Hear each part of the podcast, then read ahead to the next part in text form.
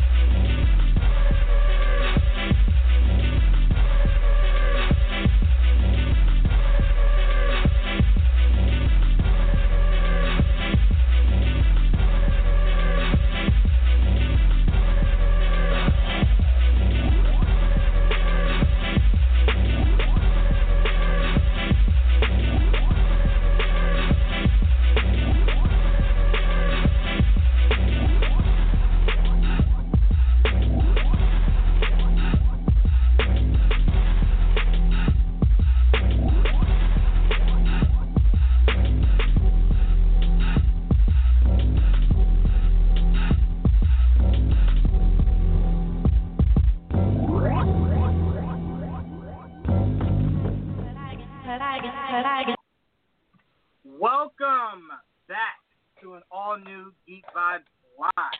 I am here with Gerald, Dane, and Kanan. What's going on, everyone?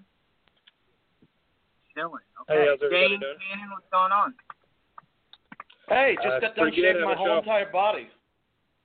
Wow, Dane. Uh, so everyone's doing phenomenal. So let's get right into the top. Oh, I'm sorry, Kanan. What's going on, buddy? I'm sorry. Oh, I'm good. I'm good. It's been a great week for uh, news so far, and ready to tackle it head on tonight. All right, let's dish it out. Let's start with some DC talk. All right, so The Rock met with met with DC to talk uh, about the future. So The Rock, pretty much what he had posted up on his Facebook and Instagram. Uh, it doesn't matter what's it. yeah no. This is for the millions. I'm gonna read this for the millions and the millions. Uh, and the how to say- millions. and the millions. Um, so okay, so this is what The Rock said. He had a very cool and strategic meeting with the heads of DC about their entire universe. As a hardcore DC fan, to get a real sense of the tonal shifts and development coming in these future movies has me fired up. Something we DC fans have all been waiting for for a very long time. Hope, optimism, fun. Even when talking about the most ruthless villain slash anti-hero of all time finally coming to life. Prepare yourselves, DC Universe. So, this is what The Rock said. First of all, this sounded like The Rock was cutting a promo for wrestling. Or for like, DC. As a hardcore DC fan. Right. Marvel calls him first. He's like, well, as a hardcore Marvel fan. That's not even my biggest problem. You know, my I think biggest bringing Thanos to life, you know, was great. My biggest problem with this topic, and then I'll go on to uh, to Dane and Kanan to get their their thoughts on what he said. My biggest issue is they're selling this. It's like if you go to a car dealership, right, and you ask him what's the mileage, sounds good. You ask him, you know, you know what year is the car, everything sounds good, right? And then he starts going into, well, the tires are really good and the lights are. You don't have to keep selling me. I'm sold. You told me the mileage is good. The car is not a really old car. It doesn't look like a piece of crap. I'm good. From what we've already heard, I'm good with the the future of DC. Honestly, Wonder Woman looks great. Um, you know, um, the Justice League trailer looks looks good. So it's just a matter of your past work had us nervous, but we're looking optimistically to the future. So it's just like if you're The Rock, you're overselling this, just like Geoff Johns is overselling. All these guys are overselling. You don't have to do all this. We we're okay from what we've seen so far in these two movies. The future, we're not looking that far ahead because your current is a little shaky. I just feel as though, as a salesman, Rock, you're not cutting a promo for Raw. You're just trying to tell the fans that you spoke with DC and that you're really excited for Black Adam. That's all you should have kept it as. This whole speech, like he was just named the president of DC Relations, I don't need all that. But but Dane, uh, what was what was your thought? Well, let me tell you something, Jawan. The Rock doesn't give a candy ass about what you have to say about what The Rock's doing on Twitter. No, uh, but seriously, um, what I have to say is, I mean, if you look at him with even Fast and Furious, this is kind of how The Rock does it on Twitter when it comes to like promoing stuff. He gets very into it, and like you said, it's because he was a wrestler. He's cutting promos. He definitely is. But I completely agree with you. Uh, My my thing, my thing with the DC movies has not been how they are darker in tone. Uh, it had, that's that's that's not been my problem with it. It, it is that you know, you can be dark and still be fun, but don't overemphasize you're going to be fun. Like it's going to be fucking Disney World and shit like that. Like there's no need to put that type of perspective in people's heads. You can be different than Marvel. We're not telling you to copy the Marvel format. We're telling you to give us a better product. And that doesn't really have to do with tonal shifts and stuff like that. Uh, you know, that was never my problem with BVS. It, it was editing issues and tonal issues and, and pacing issues. So I I say whoever was a naysayer about The Rock having that much involvement before as Black Adam, I think that we're fine. Um, I think that this is showing, this in the last one with Henry Cavill, that Twitter post, that he is committed. And I think, like you said, Juwan, um, I really think there's a good uh, concept that we're going to be seeing Black Adam as the villain in the Man of Steel uh, sequel. Um, I really, really think that that could be a possibility just to introduce him. It's a magical foe. Have Lex Luthor, like, you know, playing the whole entire thing and Black Adam wrapped around his fingers and going after it, and then that kind of leads into stuff. You could you could even introduce Billy Batson, not as Shazam, but just somewhat in there. So they're gonna get the Rock a part of it. They need it. I mean, Marvel's got Samuel L. Jackson, so when it comes to shit talking, I think the Rock's like on that level. So get him in there, ha- have them both like you know cut some promos. Get Anthony Mackie on one side. You know, you can put Jason Momoa and just let's get a wrestling match out of this. I want this WrestleMania next fucking year. That's what I'm saying. Let's go. Absolutely. And then jump. And that's all I gotta say about that. no, be- before I pass it to you, Kanan, I do want to add one more thing. The Rock first mentioned Black Adam and him portraying him almost four years ago. So you Yeah. giving this, you giving us this Black Adam talk doesn't do anything for me because you were talking the same talk almost four years ago. So it's time for you, DC, to shut up and work. That's all you have to Mm. do. You don't have to know what you're cooking in the kitchen. I just want the aroma. That's all I need. I need to be able to smell that something good is cooking. If you know what I'm saying, The Rock. I don't need to. I don't need to be in the kitchen with you, seeing what you're what you're fixing up. But Cannon, what are your thoughts? Well, I I agree a lot with uh, Dane. I agree a lot with you on on The Rock coming in. I think his meeting with Geoff Johns, as you said, he knew he was going to have this role four years ago, and I think at that time, uh, Man of Steel, uh, you know, was coming out, setting the tone for everything. There was even talks that the Black Adam movie would not even be part of the DC extended universe.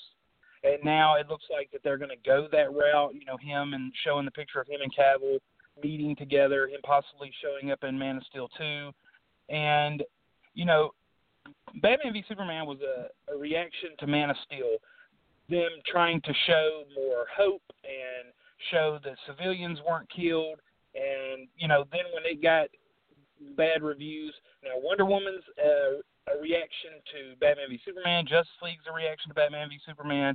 And when Johns took over, John said, you know, publicly that he wanted the tone to shift. I don't think he was very happy with the way the movies had been going, and now he's come in and he they keep saying that they keep you know they've said it back with Batman v Superman. The Justice League would have a much lighter tone. Terrio's already said that the script back then would have that.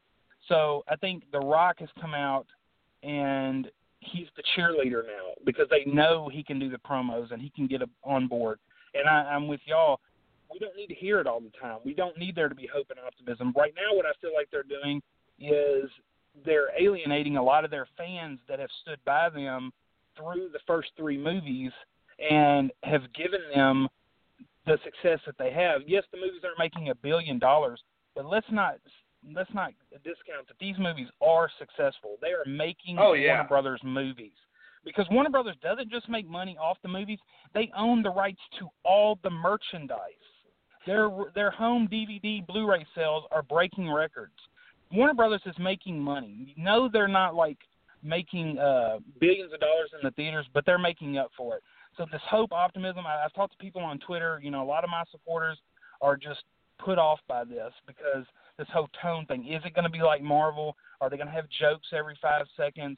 I don't know if that's going to be the case, but I'm on board with The Rock. I just I'm not sure that we need him to come out on every uh every time he comes out and says something about the movie say, "Oh, there's going to be hope, there's going to be optimism." I mean, what did what did he talk to Johns about? Was he worried about the DCEU? And so this was kind of like John saying, "We're going to change it. It's going to be fine. It's going to be better." Because is The Rock really worried about his career? I don't think he has to be. I mean, he's been in movies that haven't really been super financial success movies or movies that are just knocking them out of the park with uh, Rotten Tomatoes. But you know, he does come in and, and he does well, and I think the DCEU is lucky to have him.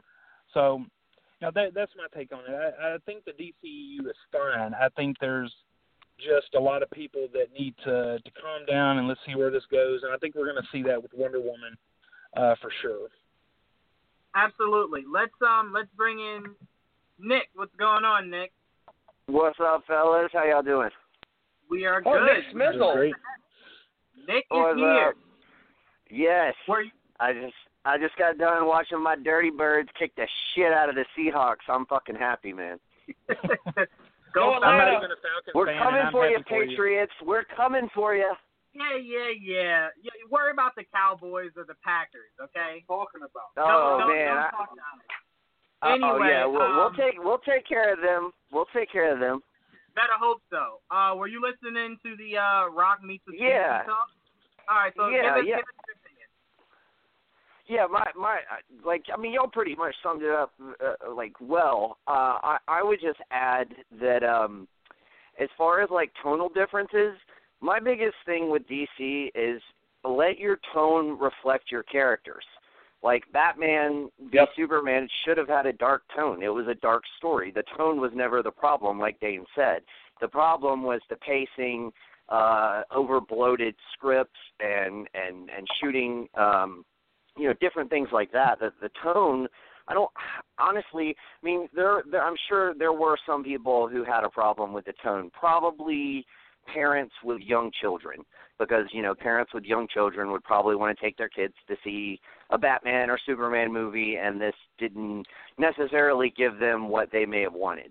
But i mean as far as like the geek vibes nation and um you know other other people that i've i've um heard talk about it and like very few people had a problem with the tone um and you know if you're doing uh, like a flash movie yeah the tone should be a little lighter and a little more um playful um to to reflect that character. Um but don't get yourself bogged down with thinking that you have to be like marvel and create the same sort of tone for every movie. I love marvel. I mean i love what the mcu is doing.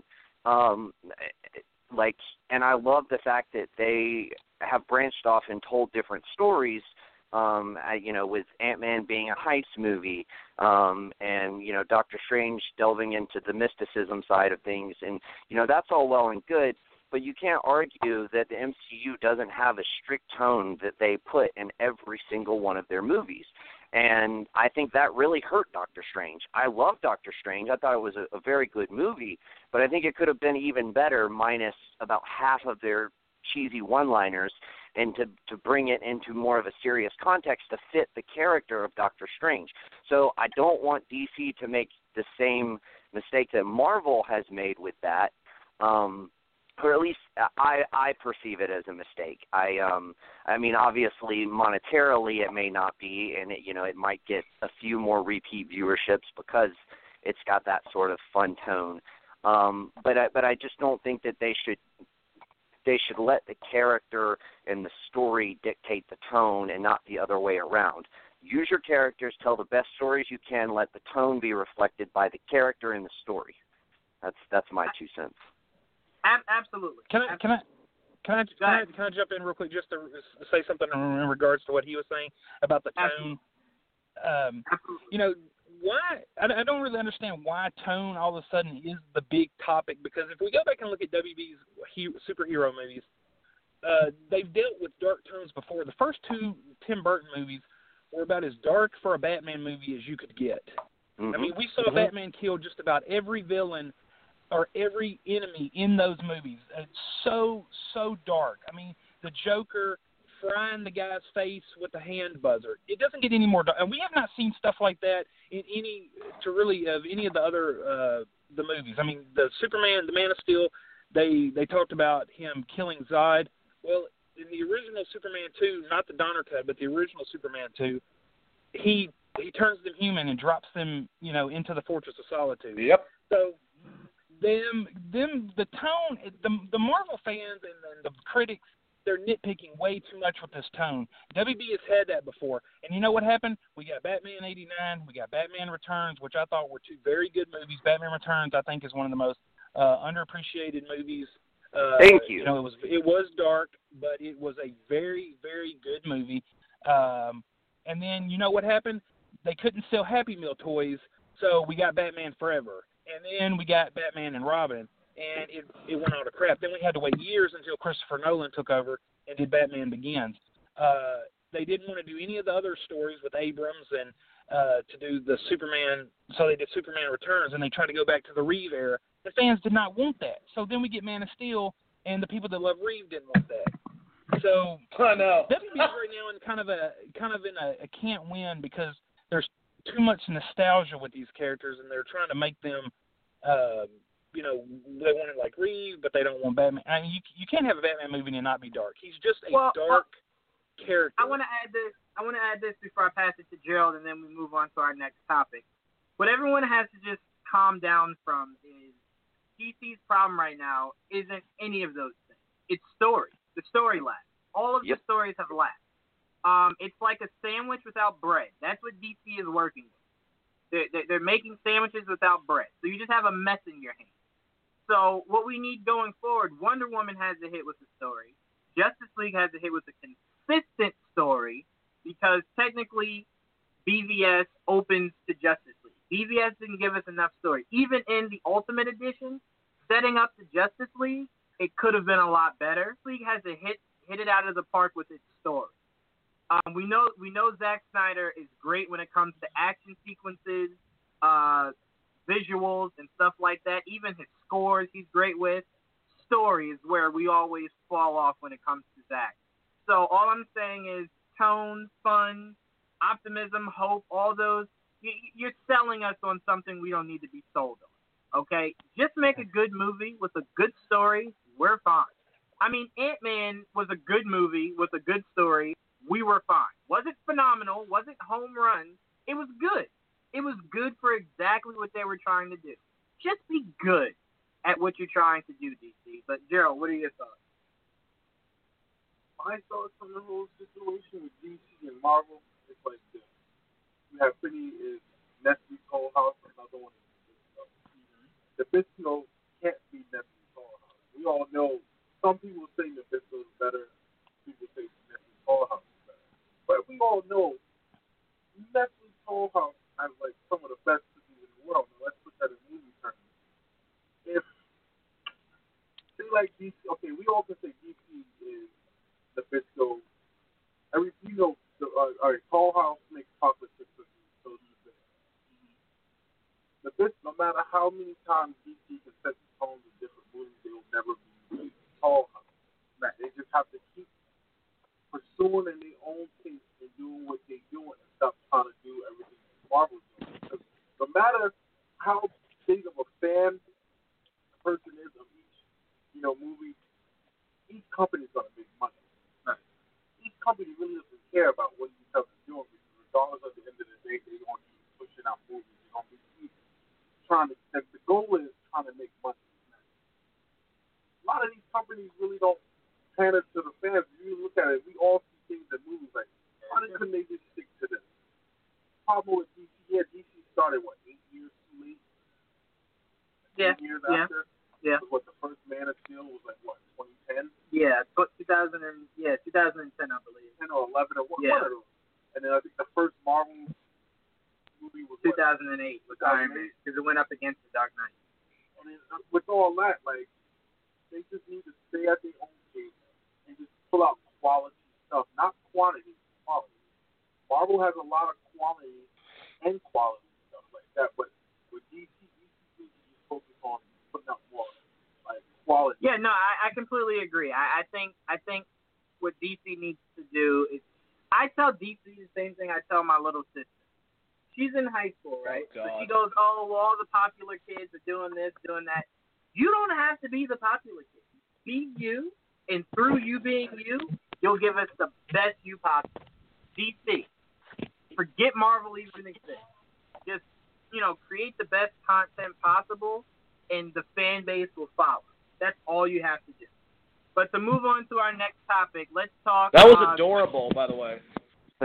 Yeah, very saying, cute. I'm just saying, if, if I had to sum it up, it's just like be you, and through the best you, we can get something that we love. But don't try to be Marvel. Forget Marvel exists. Just focus on DC. Um, pretty much. Or you could be Um, like alright. Fox and just drink while you're writing. Yes. Yeah. Blindly make movies And can we like and get Fox does. WB to stop meddling in the pot? Let the directors do their thing. The ultimate cut Yeah. of Batman v Superman was. I I mean, even people that didn't like The it had to theatrical admit that that was the best cut. So come on, let's let's let the directors have their vision. Absolutely, but let's move on to our next topic. Let's talk Green Lantern, which was ironically pretty much just green lit. Um, it was Mhm. announced that David Goyer and Justin Rhodes are set to write the Green Lantern Corps reboot. The new vision is described as a lethal weapon in space and is based on the comic book origin story with Hal Jordan and John Stewart. This movie, to me, already sounds like something I am going to walk into saying I need to see a trailer first. None of this hypes me, even in the slightest. DC again is giving us something you You're don't crazy. need to giving. I think I think all all the talk of Green Lantern. My thing is when the talk of Green Lantern came out the other day, the only important thing that they didn't say is when the hell the movie's coming out. So none of this means anything to me if you're telling me I have to wait 2020 or 2021. Like what? Like it's another Shazam feel. Like The Rock comes out, I'm gonna be Shazam. Oh man, I can't wait. Four years later, still no Shazam. So it's He's like, like a groundhog. Pretty much. So it's like I I understand that you want you want the world to know what you have on tab, what's coming out, all that. Completely fine. I'm not saying I you know don't come out and tell the people what's what's to come. I'm just saying DC has a a history of talking about things but not doing anything about them. So if you know next week they come out and say, well, Green Lantern's been set for 2019 or 2020 that's what's most important to me. Who's writing it, I could care less about at this moment because. I because, care. Ugh. well, I- I'm saying at this moment, I don't care. I need a release date. Like, all right, David cool. Goyer scares me. See, I I completely disagree with you, actually, Jawan. Like, I think their problem is they're they're putting out too many release dates that they can't keep up with. So I would rather Yeah. them take their time and and you know, like it it's it's good, you know, that they have these ideas and you know, I don't necessarily need to hear them or not. Uh but I mean I, I think like the last thing they need to do at this point in time is is announce a release date and then have to alter it. Well, let, let me say this. Then that that goes even more to then don't say anything. Um, Marvel I agree has a there. great job. Marvel has a great job of hosting an event. What is it? Every five, six years, not five, six years. Every three, four years, where Kevin Feige will go. This is what's on the dinner table, and you know, and these are the set plates. And then it's like, all right, when we come to that year, we got our meals ready and we know what we're ready to eat. DC has a problem of take this, take this, take this, take this, you know, take all this stuff, and it's like, all right, well, what am I doing with it? Like, I, you know what I'm saying? So it's like, if if you're not giving us dates, or as you were saying, Nick, you're giving us too many dates, just stop talking about future. We're dealing in the present. If your two present movies aren't good, no one cares about the future of DC. Focus Correct. on right now. And I think that's what Marvel's really good at. Tell you what's to come, but their focus is in the here and the now, and that's why their their quality in their movies are so great. I need DC just focus. Right now, it's like someone needs to pop an Adderall for for for DC. they're, they're, Or a like they have, Klonopin. Jesus. they have attention. They have like eighty, you know, ADD. Like th- their minds going everywhere. I want to do this, this, this, this, this. It's like focus. They got anxiety Focus. issues and ADD issues. It's horrible. you know, it's it's crazy, but let's let's focus in on the news that we did get. I do like the idea of it being pretty much them confirming we'll have Hal Jordan and John Stewart. Now, the interesting thing to me is they said it's based on the comic book origin story. When I hear that word, I cringe. I don't like the word origin story. Um, I think that is something all movies, not just superhero, all movies need to get away from. Origins are just like should be a, a fad. They should have been gone. I need this story to be ten years, you know, since Hal and, and, and, John have become lanterns. A huge galactic war happened where Atrocitus has destroyed majority of the other lanterns and, you know, killed some of the Green Lanterns and it's up to Hal John and maybe Kyle Rayner or Guy Gardner to not even between the four of them, but they have to find other lanterns that are still alive of the other corps and work together to destroy Sinestro and Atrocitus in their two corps um, from destroying all of the lanterns and you know all of all of and taking over all of space. That to me is an interesting way to go. You know what I'm saying? I don't want an origin. I don't want a this is how Hal became Hal. John. I don't need that. So I'm to start with you, Kanan. What What are your thoughts on uh, this recent green light of the Green Lantern, and what are your expectations? Well, I, I'm I agree 100% with you that the movie should not be an origin story because you have not one but two characters. It's going to be really hard to cram two uh, kind of origin backgrounds. You know, in, I said maybe have like kind of a, a brief uh, rundown of you know of how the two kind of meet or or how they got uh, you know how they became, especially John Stewart. Because we kind of already got the idea of how Jordan um, from the dismal Ryan Reynolds movie, but I'm I'm excited for this, and I'm not. Uh, I don't have an issue with Goyer, and I I've I've done some some reading as far as like kind of what's going on with Warner Brothers, and there's kind of two things. One's a huge rumor, and the other one uh, could be true if it passes. But with AT and T taking over Warner Brothers, I've heard that Warner Brothers is kind of in a we have to kind of get all of our ducks in a row, and we have to show that this property is, is worth it. So they're trying to come. They're trying to get all this stuff greenlit. They're trying to get all this stuff out there to show that they're fu- they're fully behind the DCEU. Now, to be honest, this could all be scrapped because if Wonder Woman fails and Justice League fails, I don't really know what else they have left to stand on. Uh, No. They can come out and and do other movies to. Yeah, I, I agree. Justice League is it has to be. I think Wonder Woman with its with its release date, it can it can maybe suffer a little bit. But if Justice League comes out and it just if it doesn't make a billion dollars, then then yes, then you they're gonna have to start over from the top, and Well, honestly, then that's gonna honestly- set everything back. honestly, I don't even think they'll have to start over. What they'll do then is just add Ben Affleck, Ben Affleck's Batman to every single DC superhero movie. That's that's what you'll have to do. Mhm. Because at that point, the only thing fans will look forward to is Ben Affleck's the Batman. No one will Yeah. care about anything and- else except for that. So you'll have to like Mhm. make Ben Affleck the Tony Stark or Robert Downey Jr. of the DC universe and sprinkle him in every movie just to say, hey guys, listen, I know you didn't like Justice League or, or Wonder Woman or Flash, but listen, Batman will be in Aquaman. Batman will be in Green Lantern somehow. He'll have a spacesuit on fighting with the lanterns. Like you'll have to spread Yeah. Ben Affleck throughout the entire universe to keep people interested in what you're doing going forward. And I think Yeah, the and that- pressure the pressure DC has on its shoulders, I think it's now become pressure Ben has on his shoulders. But um, Uh, yes. let's- Mhm. go ahead. Oh, I was just going to say you're you're right because I think they're throwing everything at him. They've made him an executive producer on Justice League.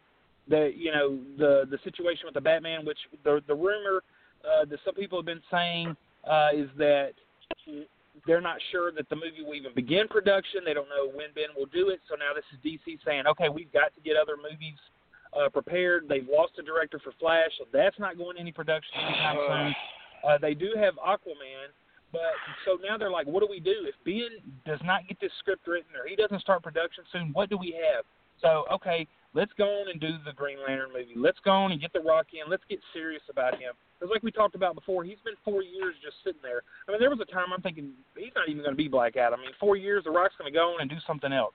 So Absolutely. WB is really, I think, trying to get this stuff out there, uh, you know, in preparation if the Batman movie doesn't get on uh, schedule and you know they don't have a slot for the Flash anymore, so they're definitely trying to fill that in. Absolutely. Uh, Dane, what what are your thoughts on the Green Lantern?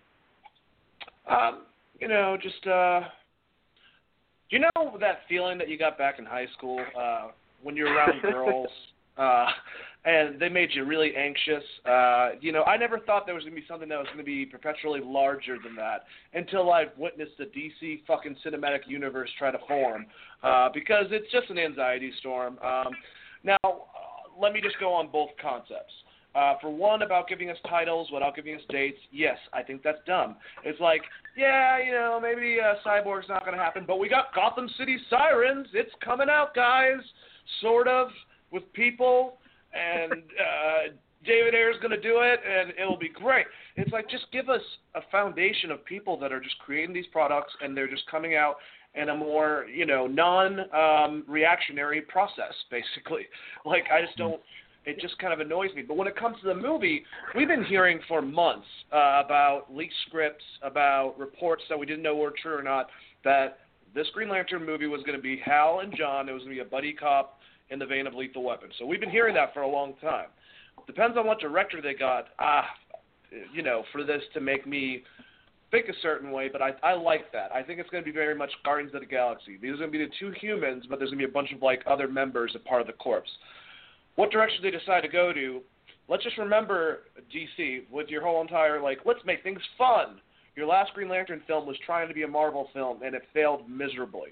So let's not just go for fun. Let's actually make it a good movie and not worry about like like Nick said earlier, make the tone match the movie. I don't actually I don't know if you said that directly, but you get what I'm fucking saying. There you go. Yeah. I'm done. Nick, what are your thoughts? And I remember when Green Lantern was supposed to start the DCEU. Well, I mean, we're all we are so glad that that movie did not kick the DCEU off. I mean, how do you not start with Superman, anyways? But that that's another story. But yes, I'm I'm so glad that they're starting it over. Yeah. Absolutely. Um, yeah, I mean, I, I kind of agree with Dane on that one. It's like, uh, as far as, you know, the Gotham City Sirens thing, it's like, remember Margot Robbie as Harley Quinn? Like, you like her, right? I remember. like, yeah, that, I mean, that's that's what it's like, you know. They they just they're fishing for whatever, you know, and and in the same in like in the exact same report, you know, they they were talking about, oh, and we're to do we we might do a Deadshot movie too because people liked Will Smith as Deadshot. And it's like they're like I get it, like and I'm hoping that this is um this is just kind of part of the uh, still still part of the Geoff Johns coming into uh, his own. You know, there. Um, you know, it.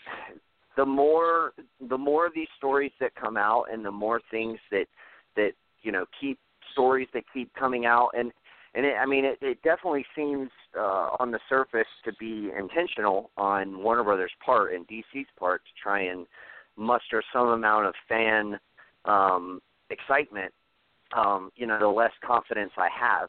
Uh, I mean, I just, as far as Green Lantern in particular, um, you know, I mean, I, I like like Dane. I like the concept, uh, but you know, you got to deliver a good story. You got to, you know, deliver um, all of the aspects that make a good movie and if you do that you'll be fine but they just need they need a, a, a course of action that they can stick to and so they need to sit down with Affleck and say what do you need to get this script done?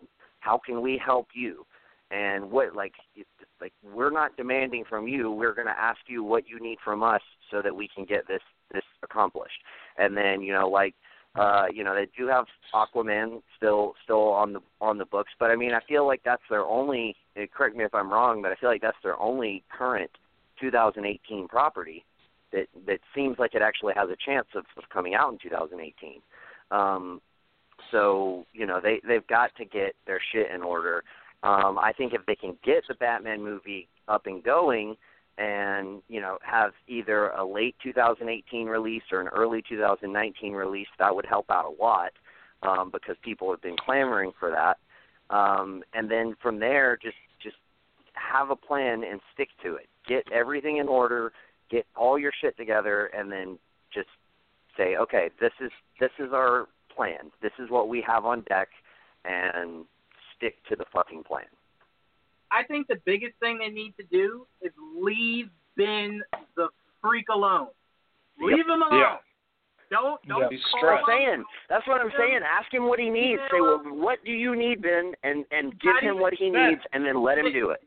Nick, Ben, would you like would you like bottled water and a nice looking girl to come over here and give you a BJ at your trailer? Okay, no problem. Here you go. Here's some caviar. Fucking No, all of it. because I wasn't with a hooker today. Uh, yeah. Ben, Uh-huh. ben likes his hookers. Uh, no, but seriously, Uh, leave leave Ben alone. Leave Ben alone. He knows what he's doing. He actually came out and said that they're eyeing to start shooting in the summer, not the spring, in the summer. That's when they're gonna start shooting. We have to remember, um, this guy has walked into a situation he couldn't even dream would be this stressful. I'm sure Robert Downey Jr. is sipping, sipping, Sipping. sipping. I don't know what he's sipping on, Let but he's in, say it one more time. he's enjoying Sipping. life because there's no stress in Marvel because Kevin Feige takes a hold of it. no, he cut a deal too. He got money from them. That's the that's the difference. Ben Affleck's having to take over as Joss Whedon and Robert Downey Jr. and he's trying Yeah, to make other movies. It's just Right, ridiculous for him, you know. What I'm saying is he didn't imagine that DC would add to his stress. As somebody who's Yeah. already trying to be a, a creator of film, uh, you know, and, and an actor also. and it's not enough his wife don't want him no more. Oh, be quiet. Anyway, it, it's added stress because it needs. It's added stress because it needs. Hey, So it's, hey, I got You're horrible.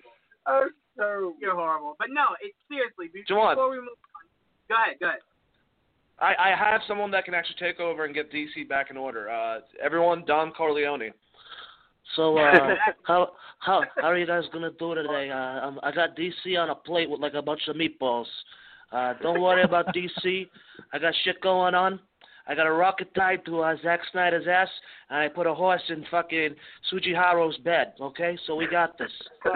bang bang, motherfucker, bang bang. That, that's spot on, isn't it? But no, Dane, seriously, you're you're absolutely. I mean, you guys have all hit the point, you know, perfectly. It's just to the point where it's like, listen, we know that's your cash cow. That's all anyone cares about is that thing. So if that's the case, leave him alone.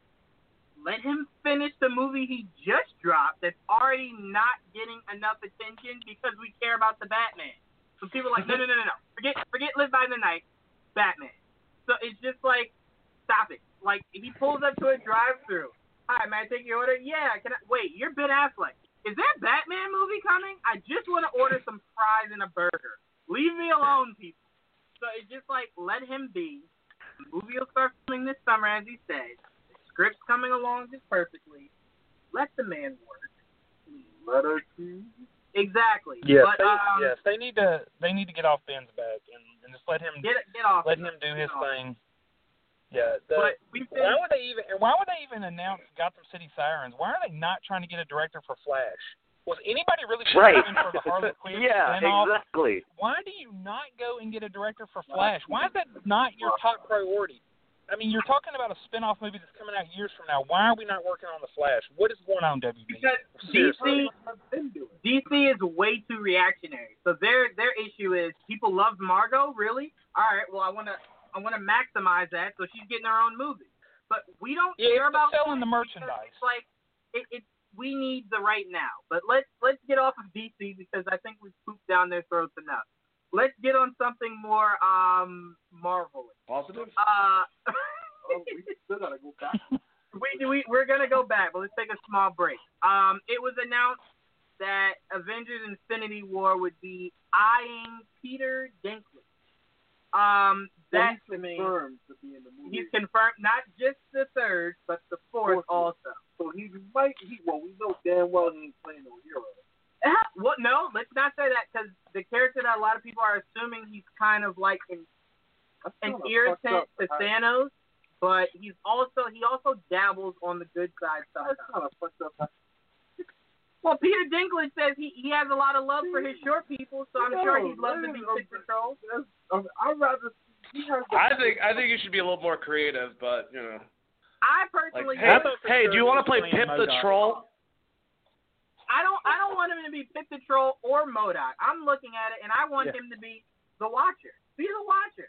Peter Dinklage Yeah. has the voice, even Yeah, though I will say this: it was it was it was something that was said years ago. Nick and Dane, I know, can, can attest. it. Was said years ago that the reason why Stan Lee was in every single Marvel movie is because He's Utah the end, Watcher. he's gonna be the Watcher. And if that's true, that's badass, and I'd love for that to happen. But we all know that's not gonna happen. Well, Uh, you, you then- can't watch every movie. You know, Exactly. kind of running out of time for Uh, that. Yeah. so that that's something that they can do. Not trying to be morbid, but you know. Yeah, way to go DC on us, Dane. I'm just Yeah, saying. way to switch the tone, Dane. Anyway, but no, Peter Dinklage does have that. that presence about him that screams the MODOK or the Watcher. Pip the Troll to me is just like if um Dane, what's one of those castings that's like someone will look at somebody and go, Oh, because he looks like that, that's who he should be. Like we Stereotyping. doing that because this is this is a casting me and Dane heard a lot on the Geekbox stage. Roman Reigns is Lobo. What? Why? He looks like Lobo. What the hell does that have to do with anything? Does he have any qualities that he could bring to the role? I look like Sticky. Hey, hey, Jawan, that reminds me of an some actor that's on like a TV show sitcom that like five people watch that uh kind of looks like Shazam, and Eric for some reason Teller is the he's like a poor man's Chris Pratt or Alan Ritchson. For some reason, we want him as Shazam, but yeah. Suck it. Anyway, so, but seriously, seriously, Peter Dinklage, Peter Dinklage to me is somebody I would like to see as the Watcher. But um, Nick, what are your thoughts on who Peter Dinklage could possibly be outside of Man. whoever he, he is on uh, Game of Thrones? Because I Yeah, felt the well, Game of Thrones coming. You know, you know what the beauty of like I didn't think there would be any silver lining to to Game of Thrones uh shooting being delayed. Um but this is it. Like they they are, are having to shoot later in the year because of uh where the the story is in Game of Thrones uh because it's winter finally. Um and so we get Peter Dinklage in this movie, which is fucking awesome. So that's great. As far as uh, who I I want him to play MODOK. I don't think he's going to play MODOK. I don't think they're even going to have MODOK.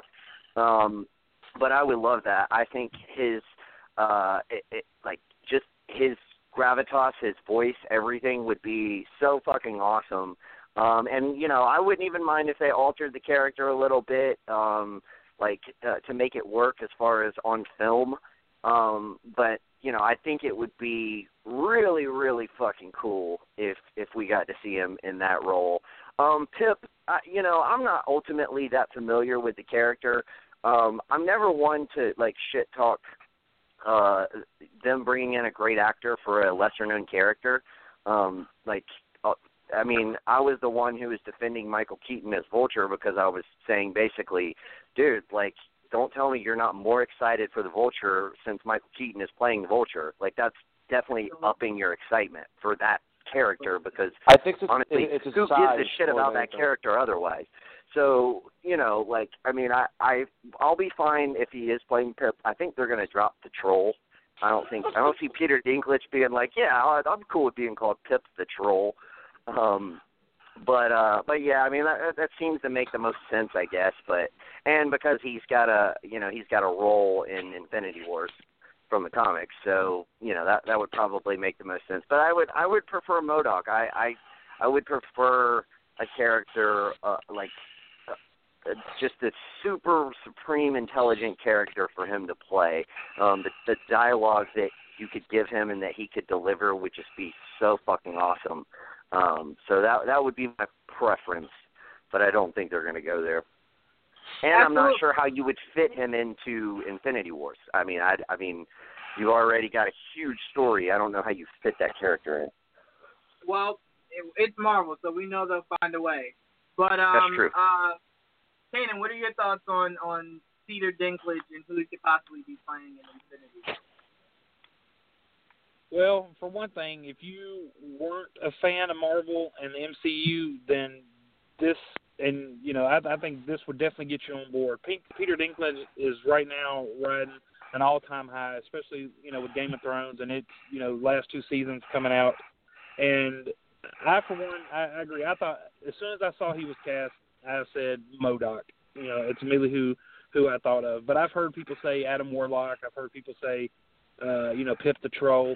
But I like your uh, kind of thinking out of the box with him being the Watcher. I'd like for his role to be, you know, pretty significant. So uh, I I think the cast the casting's a home run. We we still don't really know who he's going to be, so I really can't gauge on that until I know more. But I mean, I'm on board. I mean, they, you know, they've definitely. I, I'm a I'm a Marvel fan as well. I love the MCU, but uh, this casting, I mean, they're they're doing it good. So I, I can't I can't knock it. I just I'd like to see more. But yeah, I was leaning more towards MODOK for sure. I just want to get. I want him to have a lot of dialogue. I want him to, be- to be able to deliver a lot of dialogue, and the and the Watcher doesn't seem like the ideal character for that. Well, the Watcher, if they Ye- do anything like they did on the animated series that they're currently running now, to where uh, the Watcher has an idea on where Thanos is, what his moves are, and possibly ways to stopping him, um, you could definitely have the Guardians of the Galaxy start that uh, Avengers Avengers Infinity War off with them going to see the the Watcher, and him playing uh, more like a mentor role on how to find Thanos, the meaning of the stones, and things of that nature. I, I, I see your point to a degree, Nick. I, I do, but I think it's Kevin Feige and Marvel. Not, not. Let, let me not even say Kevin Feige. It's the Russo brothers, and they do a really good job on developing characters and, uh, you know, giving us great stories with the Winter Soldier and, and Civil War. So I'm pretty sure they could find something significant for the Watcher to have. But like I said, if if they came out tomorrow and was like he's MODOK, I don't have any argument. I'm not gonna be like, no, I wanted him for the Watcher. MODOK's fine with me, just as long as he's not some fucking little thing called Pit Patrol. I'm good. Yeah. Yeah, they need to. They definitely need to utilize him, uh, you know, to the fullest. And I want him to be significant. I don't want him just to be a here and gone type character. I really want him to stand out, uh, just because I feel like he's a, a really great actor. And you know, Marvel kind of does that with certain characters. They bring in these great, this great talent, and they don't really do much, you know, with them. Uh, you know, Daniel Bruhl, Baron Zemo could have been so much better Civil War. They wasted his talents. I mean, that's another topic for another day. But you know, you got a great cast with Peter Dinklage. Let's let's do something significant. Let let's make it pop. You know, with his character, whoever he is. I tell you what, if, if there's no chance, absolutely no chance of it happening, I don't even think Marvel owns the rights to Alpha Flight, but I would love him as Puck. like I, that would just be so fucking awesome. See, that's Yeah. like Pip to me. um, uh, but but yeah, pertaining to everything, um, I think he should play She-Hulk. Um, I think that he would make a tremendous uh, She-Hulk. No, but seriously, our good friends at Heroic Hollywood listed seven characters Peter Dinklage could play, and they had some great ideas. A lot of the ones that we were talking about. Um, I think it is either the Watcher or um, what you call MODOK. I think those are kind of that makes sense. Pip would make sense too. I just feel like it's kind of, I don't know, insulting. Like, hey, do you want to play Yeah. Tyrion Lannister, but like, you know, half goat and be called the troll? Uh, so I don't know. I could see him playing that. There was a ridiculous choice that I found so interesting, and it could be two characters, but it's never going to happen uh, because I think they're the, both their rights are with uh, Fox. But someone suggested Peter Dinklage as Doctor Doom on Heroic Hollywood, and at first I was like, that's ridiculous. But then I thought about it. I was like, in the comic books, Doctor Doom's this great villain. You see him in this huge muscle-bound armor, and you don't see his face, and you find out that he was mutated, and that's why he wears this. Well, come to find out later on, it was a scar on his face, and he was just really vain and like that, like particular about everything. So instead of doing the scar on the face, you compensate it for the fact that he's a short man in armor, and all you see is his eyes, his body, and uh, what you call it, his voice. Kang the Conqueror is another person that you could do that for. I would love to see this man as a villain, like a really, really strong villain. And the concept of Peter Dinklage, Doctor Doom, or Kang going against someone like Benedict Cumberbatch's Doctor Strange, or or even Tom Hiddleston's Loki. I just I, I feel like when you have someone like Peter Dinklage, it would be a waste to make him Pip. Uh, to me, personally. Yeah. But then again, I'm now much more enthused with the Vulture, like Nick said, because Michael Keaton's playing him. So Yeah, no, absolutely. Gerald, She-Hulk. before we move on to the next topic, She-Hulk. Hashtag She-Hulk. that would be pretty. Wouldn't that be dope though? If you had been you wouldn't like me. when I'm mad. And then like the like Hulk looks at him and he's like, "Wait, that's my thing." And then you see him turn into this ripped woman. Yeah. It's like, what? The? That would be that would be funny. Wow. I was gonna say he's like a UFC woman, but sure. Anyway, go ahead. Go ahead. Um, honestly, I think everybody can agree with this. I only can see him playing two characters: MODOK or the Watcher. It's pretty Like, much honestly, it. the reason why I'm I'm heading more to the Watcher because not the Watcher. I'm sorry, uh, MODOK because they can. You, you ever see um in Wonderland how they enlarged? Uh, you never seen that movie? Well, Juwan, he's biased on everything.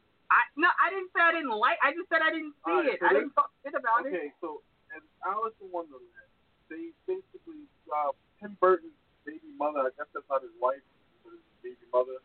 What's his name? Uh, something Carter. Yeah, he um he's always playing in these dark type movies with Johnny Depp. It's always Tim Burton, this woman, and Johnny Depp. Mhm. So what they did was they enlarged her head to make it look like she was this big-headed queen. So what I can see them doing is doing the exact same thing, enlarging his, you know, face onto like a monitor screen or something, and then just having like this big chair, and like having to go around like they do with Mara. 'Cause you look at it, MODOK is really just a midget with a big head. You, you think about it. Like he has his arms. The reason why he floats around is because his, his head is big for his body. So I just see him. I'm leaning for more for him being a villain because, believe it or not, despite his size, that man can act his ass. He's yeah, like he's a phenomenal. he's a phenomenal actor. You know, I have a lot of respect for him.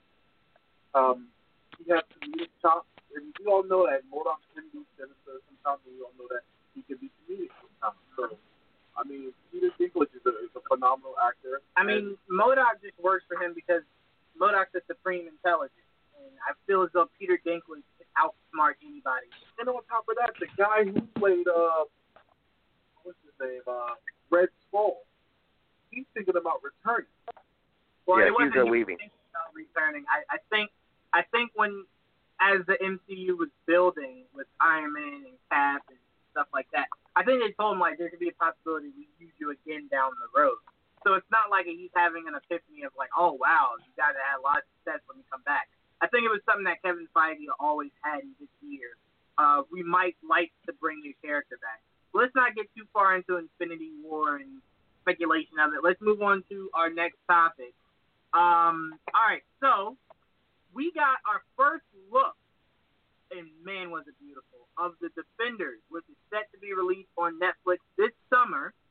Uh, it is about our heroes of New York banding together to stop Sigourney Weaver's character, Alexandra, who the showrunner describes as an utter badass, which you didn't really have to do. We know Sigourney Weaver uh, at any given time can be an utter badass. Um, we did get a little uh, earful from Finn Jones, who described it as, um, who, who went on to say, Danny Rand is the one who knows what's going on. He knows how serious the situation is. Danny is the kind of is kind of the one who drives the group to get shit done. So what I'm hearing from this is we might get Iron Fist that comes out in two months that ends with Sigourney Weaver's character or talk of what's going on, and he's kind of like the guy that, um, you know, getting the, the guys together. Which looks like, first of all, can I just say from the photos that we saw of Luke Cage in prison, Jessica Jones in handcuffs at the police station with Misty, um, Daredevil uh, just walking the street blind, Danny Rand just looking like a badass, um, Sigourney Weaver just looking like such an innocent, innocent woman in everything that's going on. From the photos that we saw, this to me, I remember Dane. I, I said to you, I think it was last week when we talked about our most anticipated.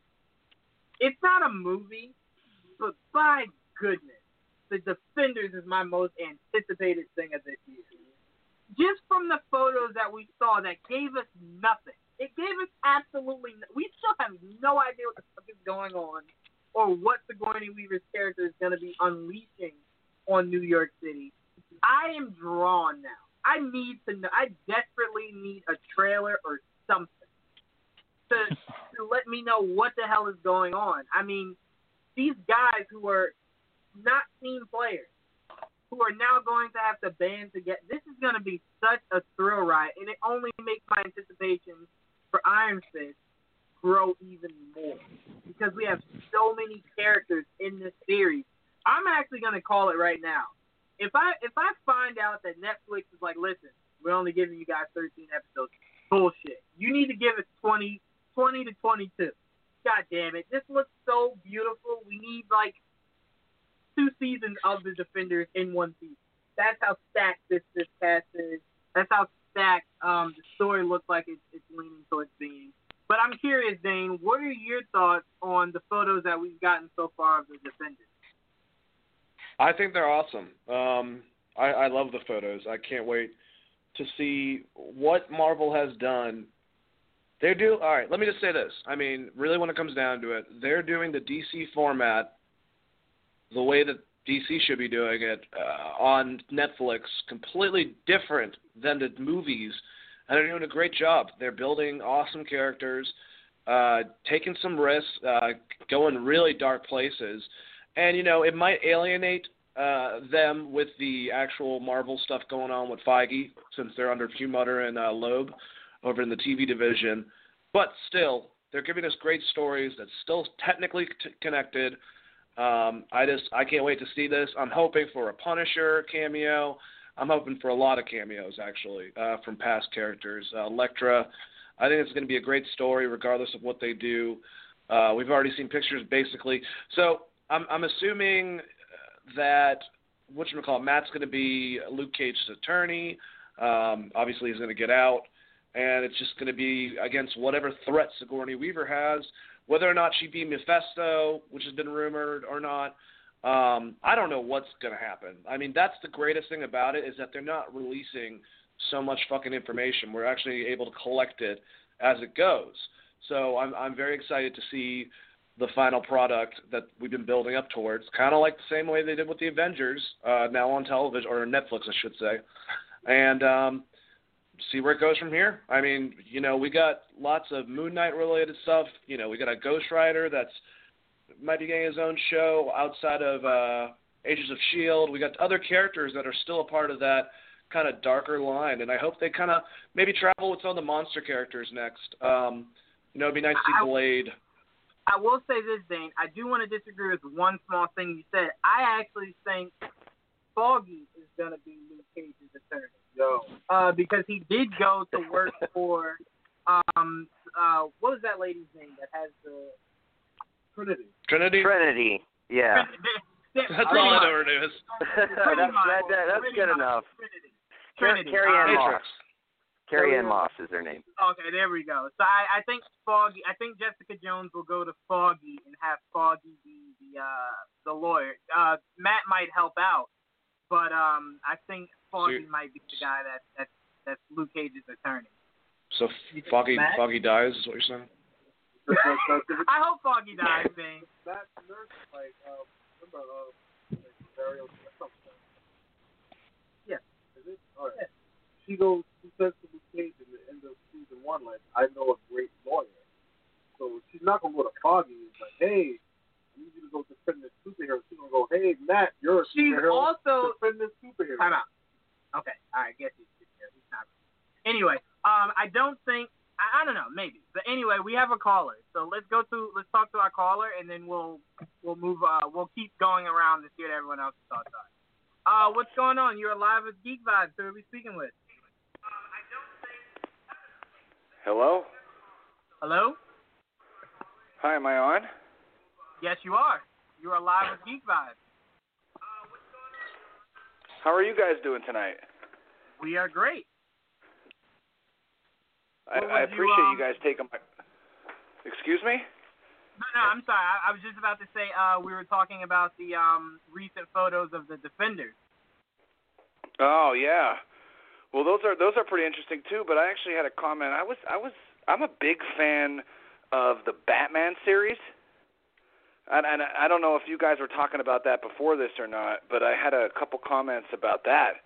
If you have the time to talk about uh, DC and, and Batman. Absolutely. Give us your thoughts. Well, for me, I don't think you can beat um, the Batman comic series at all. I mean, I think for my money that they have the best characters going around. I mean, you got Batman, you got Robin, you got the Joker, you got the Riddler, Penguin, King Tut, Mister Freeze, Catwoman, Commissioner Gordon, Yeah, it's a big rogue Alfred, gallery. Scarecrow, Bane, Bruce There's a lot Wayne, of characters. Harvey Two Face, Lou Skunt, Lou Sassel, Herb Eversmells, Tess Stickles, Gabe Bathhouse. Yeah, like yeah, it's a it's a huge rogue gallery. Uh, what's uh? So so uh, please yeah, elaborate on that. Well, you know, it's about the characters. You know, it's about Batman and Robin and the Joker and Riddler and the Penguin and King All right, Tut Jo- Joanne, and cut the Mr. guy out. And I think it's a DJ doing a fucking and Commissioner skit for his- Gordon his radio station. and Alfred and Is this Eric? Scarecrow and Bane. All right, yeah, I, I cut that Oh, off. I don't know what was going on there. Uh, He was throwing in Anyway. all kinds of fake names like testicles and stuff, and yeah, oh my that was. Okay. yeah. Anyway, anyway, back to our regularly scheduled programming. Um, like anyway, it, let's move Was that our first that. troll? Was that our first troll? I think was it our was, first wasn't troll. it? Hey, Yeah, that was we're our moving first up in the troll. world. Hey. That was our first Or hit something. control. Um, hey, anyway, Kanan, I'm so sorry about your first appearance on the show, uh, getting a troll. That's all right. But um, give us your thoughts on the uh, Defenders first look. Um, well, Entertainment Weekly was touting it as the you know the most anticipated superhero ensemble. I thought that was the Avengers, but a lot of people I've talked to uh, are way more hyped for this. And to be honest, I agree. I mean, right now the Netflix series is, is just killing it. And I really didn't like Jessica Jones, but I love Luke Cage, uh, both seasons of Daredevil, and I'm looking forward to Iron Fist. But they're killing it, and, and like you know, y'all were saying about uh, just taking a darker tone. I mean, it just shows that Marvel can be serious and still be successful. And I, I'm I'm really hyped for it. I think it's going to be huge. I think this could really uh, lead into uh, maybe even some appearances in the movies. Um, I think right now, you know, it's just a, it's a home run, and I'm looking uh, forward to it. Absolutely, Nick. What are your thoughts? Yeah, I mean, honestly, if you're if you're taking a look at track records, let's so let's let's throw out you got you got the DC TV universe, you got the DCEU, you got the MCU, and you got the Marvel Netflix stuff. The one that's been the most consistent is the Marvel Netflix stuff.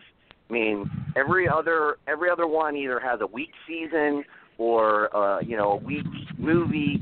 Um, this one doesn't. I mean, I I think that the the uh, general pick for the weakest is Jessica Jones, which I don't necessarily agree with. I actually really Yeah. like Jessica Jones. I thought it had like probably the best villain that Marvel has given us in any medium on screen Yeah, I um, agree, with the I agree with MCU or um but uh I I mean they they're just they've been so consistent. Everything has been great.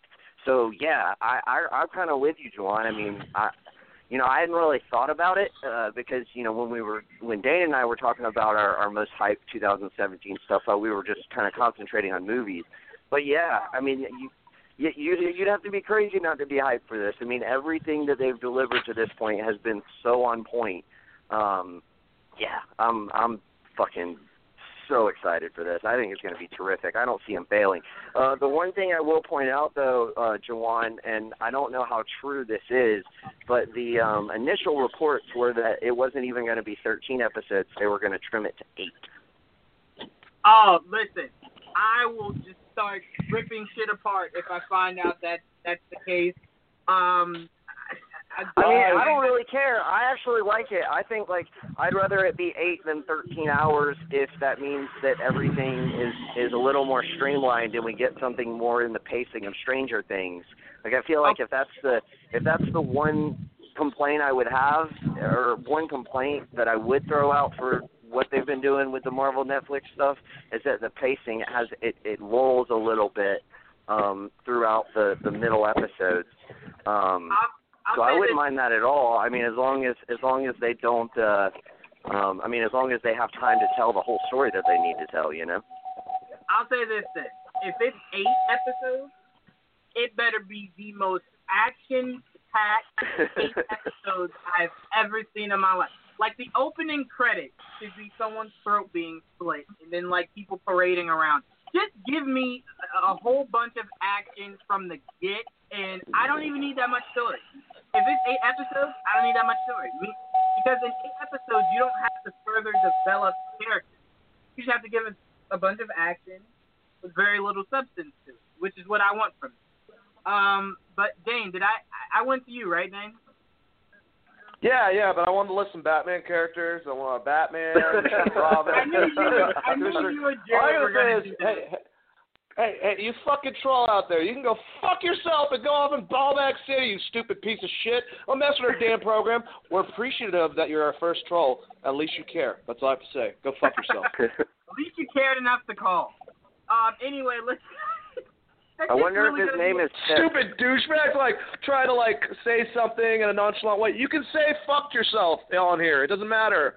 You have to like fucking PG it and try to like do a shtick, you dickbag. That'll be in my that'll be in my mind all night tonight. Um, I appreciate uh the call because it counts as a call, so thank you. Uh, let's get into our next topic. Um, all right, so we're running low on time because we gave too much time to that uh that that moron. But um,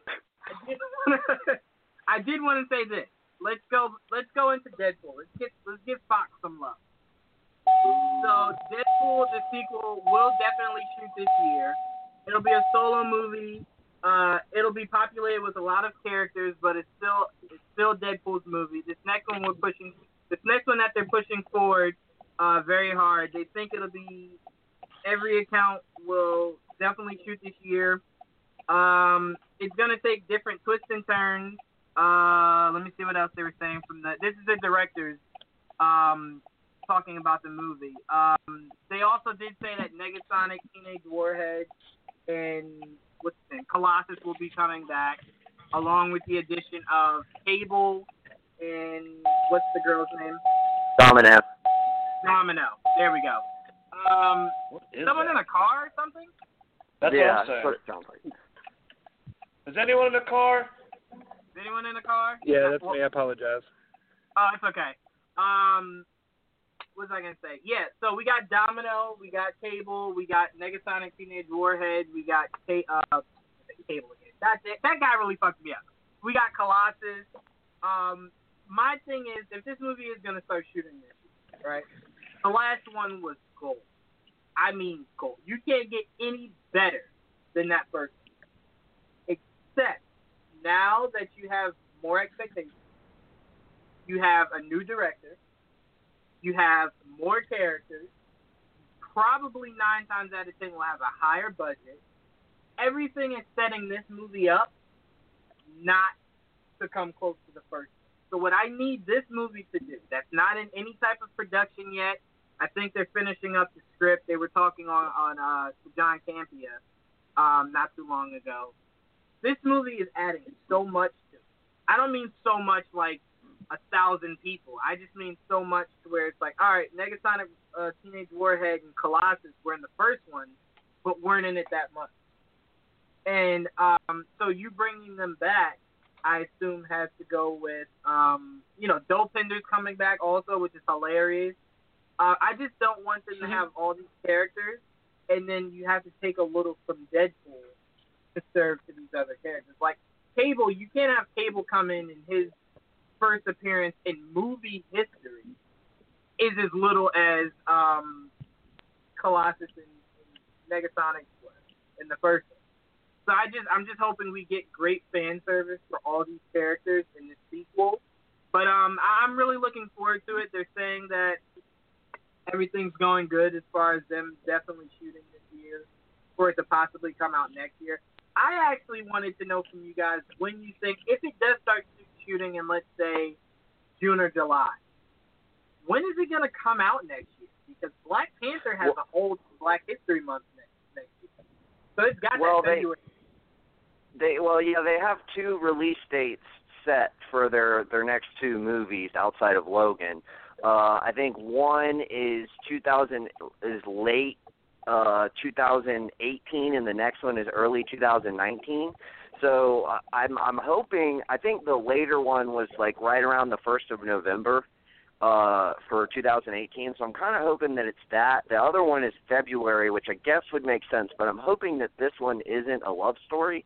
Like I loved how they did that for the first one, but with all the aforementioned characters that you've thrown out and everything, I'm hoping they don't go that route with this one.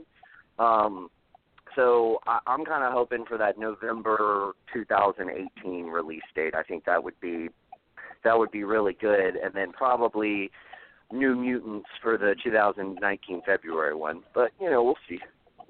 I just I I don't want it to be February only because like I said, Black Panther coming out. That by the way, not to go too far off topic, what a goddamn cast.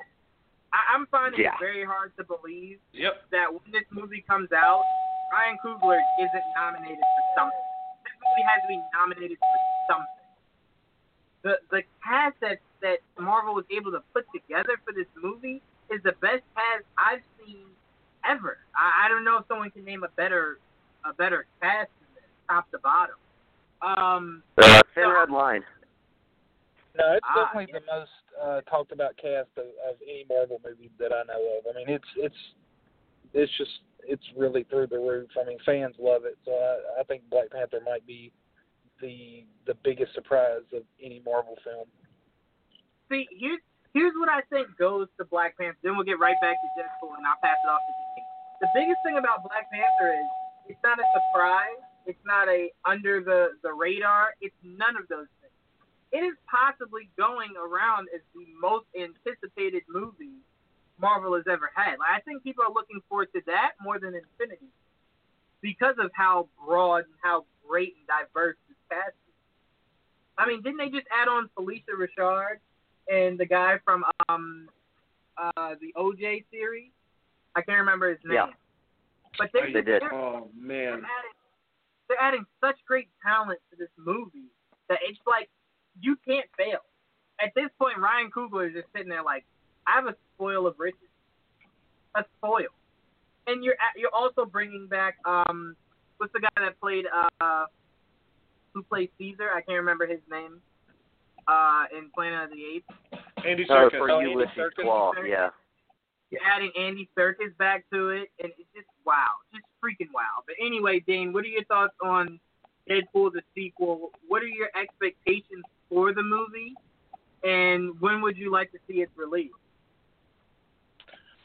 Well, I'd like to see its release when, I mean, as soon as they're ready to be able to put it out. I don't want them to rush anything. Uh, I love the last movie. They have a lot going against them as far as the sequel. Um, either that's usually the breaking point or the better movie. A lot of times when you build these trilogies. Um, so I'd like them to put to nurture it uh, like a child uh, that drinks a lot of alcohol, and allow that child to grow up into the movie that's supposed to become. I'm hoping that it's actually. I could have much more spectacle in the third movie and in the X Force movie starring Deadpool, and let this be another fun, a little bit larger but still same level um, as the uh, as the first one. And I think the first one speaks for itself. You got to realize, like you know, a lot of these awards, uh, you know, I, I think the um, the Golden Globes are kind of a joke, but that's still nomination. But now we're getting to uh, getting nominated for uh, the Writers Guild, uh, for the Directors Guild, and for the Producers Guild, and all of them have nominated Deadpool-related things. Uh, the the writers has been up for for for uh, nomination there. Tim uh, Miller got one in the Directors Guild for new director, and uh, same thing with the producers. So that's good. We actually might see Deadpool probably mo- more more so for if anything screenplay. It might get nominated for a major Oscar. Uh, it could be up for Picture of the Year. I doubt it, but it could happen. So if they could just put out something that's just as at that same level as the first one, and don't try to go too stir crazy. Give us something similar but different. Uh, I know it's kind of a hard, but just don't don't try to like make it too big and massive. You don't have to. The fact that they got like all those small cast members, like you know Dopinder and and Negasonic Teenage Water and Colossus, is a good thing. Keep it on that level. Maybe the third one, amp it up a little bit more. Just have fun with this one. Would you raise the budget? Absolutely, only just because I think they've proved that they can that they, they should be able to raise the budget for Yeah, you know, Ryan just more Reynolds special deserves to make more money.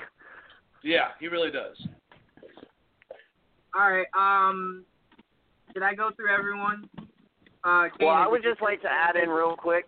I would just Oh, like to ahead, add in real quick that um, I like I don't necessarily mind uh the the cast growing, but I do like a part of me kind of wishes like don't get me wrong, Colossus and Negasonic were great in that movie, but the fact that we're bringing in Cable and Domino, I feel like we should they should drop those two and focus on Cable and Domino, especially like because you said you got to give Cable a little more screen time than what you gave those Yeah. those two characters. Um, so I would I would prefer to see that. I think you do keep Dopinder because he, you can just throw him in a couple scenes just for comic relief, and he's perfect for that. But as far as the other two, I think, uh, especially because you don't need their comic relief, the comic relief that they offer is is built off of Deadpool's character, so you can get that same amount of comic relief from the reactions from Cable and Domino to Deadpool's character. So I would, if I, if I was in charge, I would trim out those characters. I don't think they're necessary. Um, but you know, I mean, as long as, like Dane and, and you said, Joanne, as long as they they don't try to go too big with it, everything should be okay. My biggest thing is when we get to, when we get to the third movie, let's go balls out all the way, and it's got to be Deadpool and Wolverine versus the Savage Lands. Think about that concept. They can figure out the reasoning, but that needs to fucking happen. And get Andrew Garfield to play Bob. I don't really give a shit for the fucking reasoning. Just get that to happen and make it a goddamn movie. Kanan, what are your thoughts? Yeah, I think um, I, I agree with the the cable point of view. I think I'm I'm more stoked to see him in this movie than really I am any other character. So I hope he's done right. I think they definitely will go a bigger budget. I do agree though let's not rush the script. Let's make sure that it, um, you know, when they're ready, then they can put it out. But I think they should take advantage of the the March, uh, you know, like a March release date because I mean, you know that worked well for Batman v Superman. It has the biggest opening of any movie in March, and you know usually it can have some longevity going into the summer months. So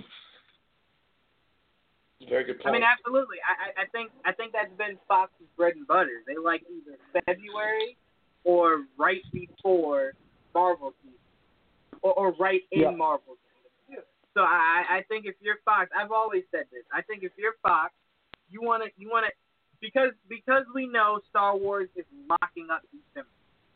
That that's when we're gonna get um you know Star Wars films. It's December. I think Han Solo might fall under like a May, but that's that's a rarity in this new um, Star Wars universe.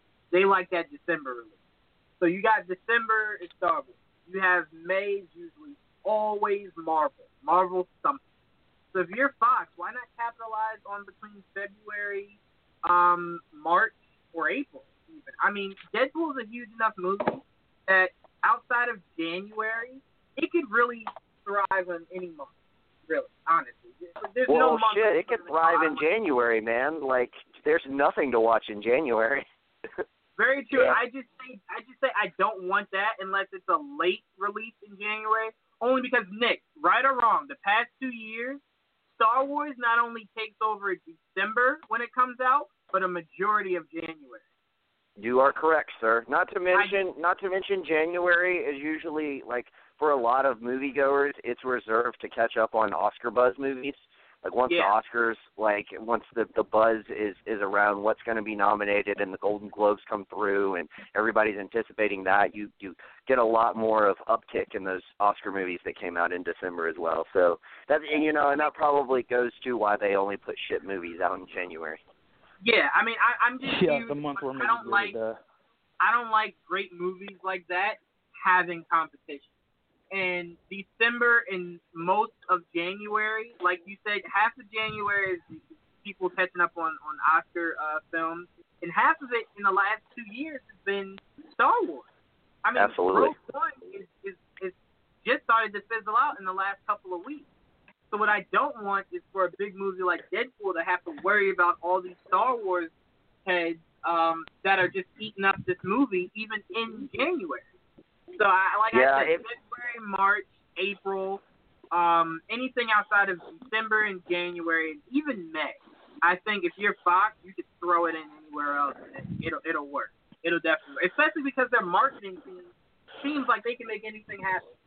I would have never thought two years ago you could tell me Deadpool would get women who have never heard of this character flying in theaters. They marketed The Bachelorette. They had Deadpool doing a commercial for The Bachelorette. Like I would on billboards they had Deadpool, um, you know, with love and all, like I never saw that coming. So it's, to me, I'd love to see what Deadpool can do creatively with uh Thanksgiving. So marketing Thanksgiving. So I I totally love to see that. But um, let's move Well, on to our Yeah, that that and 2018 has. I mean, because of the way Marvel has their movies set up in 2018, you've got Black Panther, and then you've got Infinity War, and then you've got a large break after that. So, like, boom, slide in, slide in also Deadpool right there in November. You got a you got a primo time slot for it. Well, let me say this: if Aquaman comes out in November of uh, 2008, let's not forget if Ben gets this script done, Batman could have a 2018 release because Flash, as, as far as we're concerned, is, is uh, tabled for the moment. So if Ben starts shooting in the summer, it could wrap up enough to be a uh, 2018 release. So Sure. I'm just saying, I'm just saying, hey, Ryan Reynolds and that team and Fox to find a nice place to put it that it makes sense. But I believe Aquaman might take that October November uh, slot. So if you're Deadpool, not a lot of expect, not a lot of fans are, clamoring for Aquaman the way that they are for Deadpool. So you could definitely horn in on that.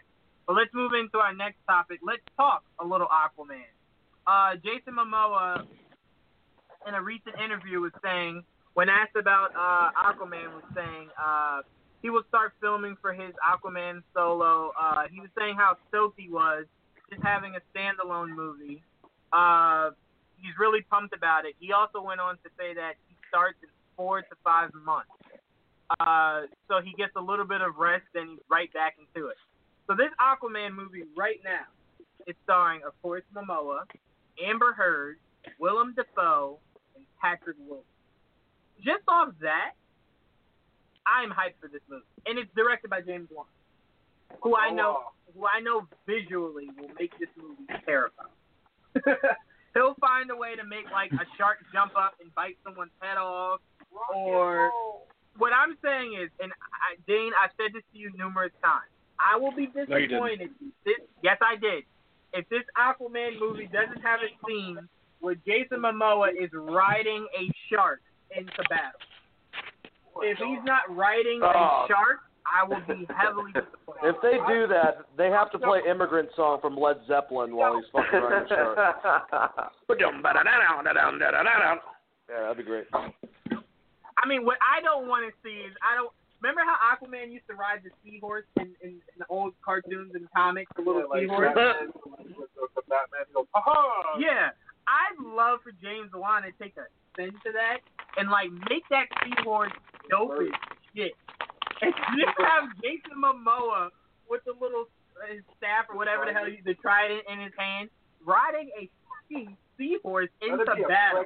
A wild stallion horse, seahorse. A wild stallion seahorse That's into pregnant. battle. Stop making it pregnant, Gerald. That's Come on, weird. just imagine like he goes, I brought many seahorses, and, and there's that house opening.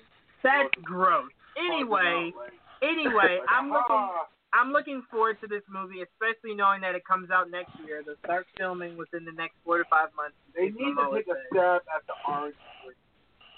That'll, you know how horrible Jason Momoa will look in that? That's why I said it. Take a stab at it. No, you, you're saying have someone go, here's your costume, sir, and he goes, nah, I don't wear that shit. I'm Jason Momoa. Exactly. I don't wear a shirt. I'm Jason fucking It's like Momoa. Roman Reigns. I'm. I, I do want to see them offer him like some clothing. He just goes, "No, I'm Jason Momoa. No, I don't wear shirts. I Shirt. I got tattoos. I got tattoos to show. Get that shirt I out of my I throw face." axes and drink beer, motherfuckers. Exactly. That's, that's my clothes. Uh, that's my clothes. Um, no, honestly, I'm I'm really excited for Amber Heard. I originally hated the casting of it, only because no, no, hear me out. Only because I thought she'd be better suited in a different role in the DC universe. Black Canary.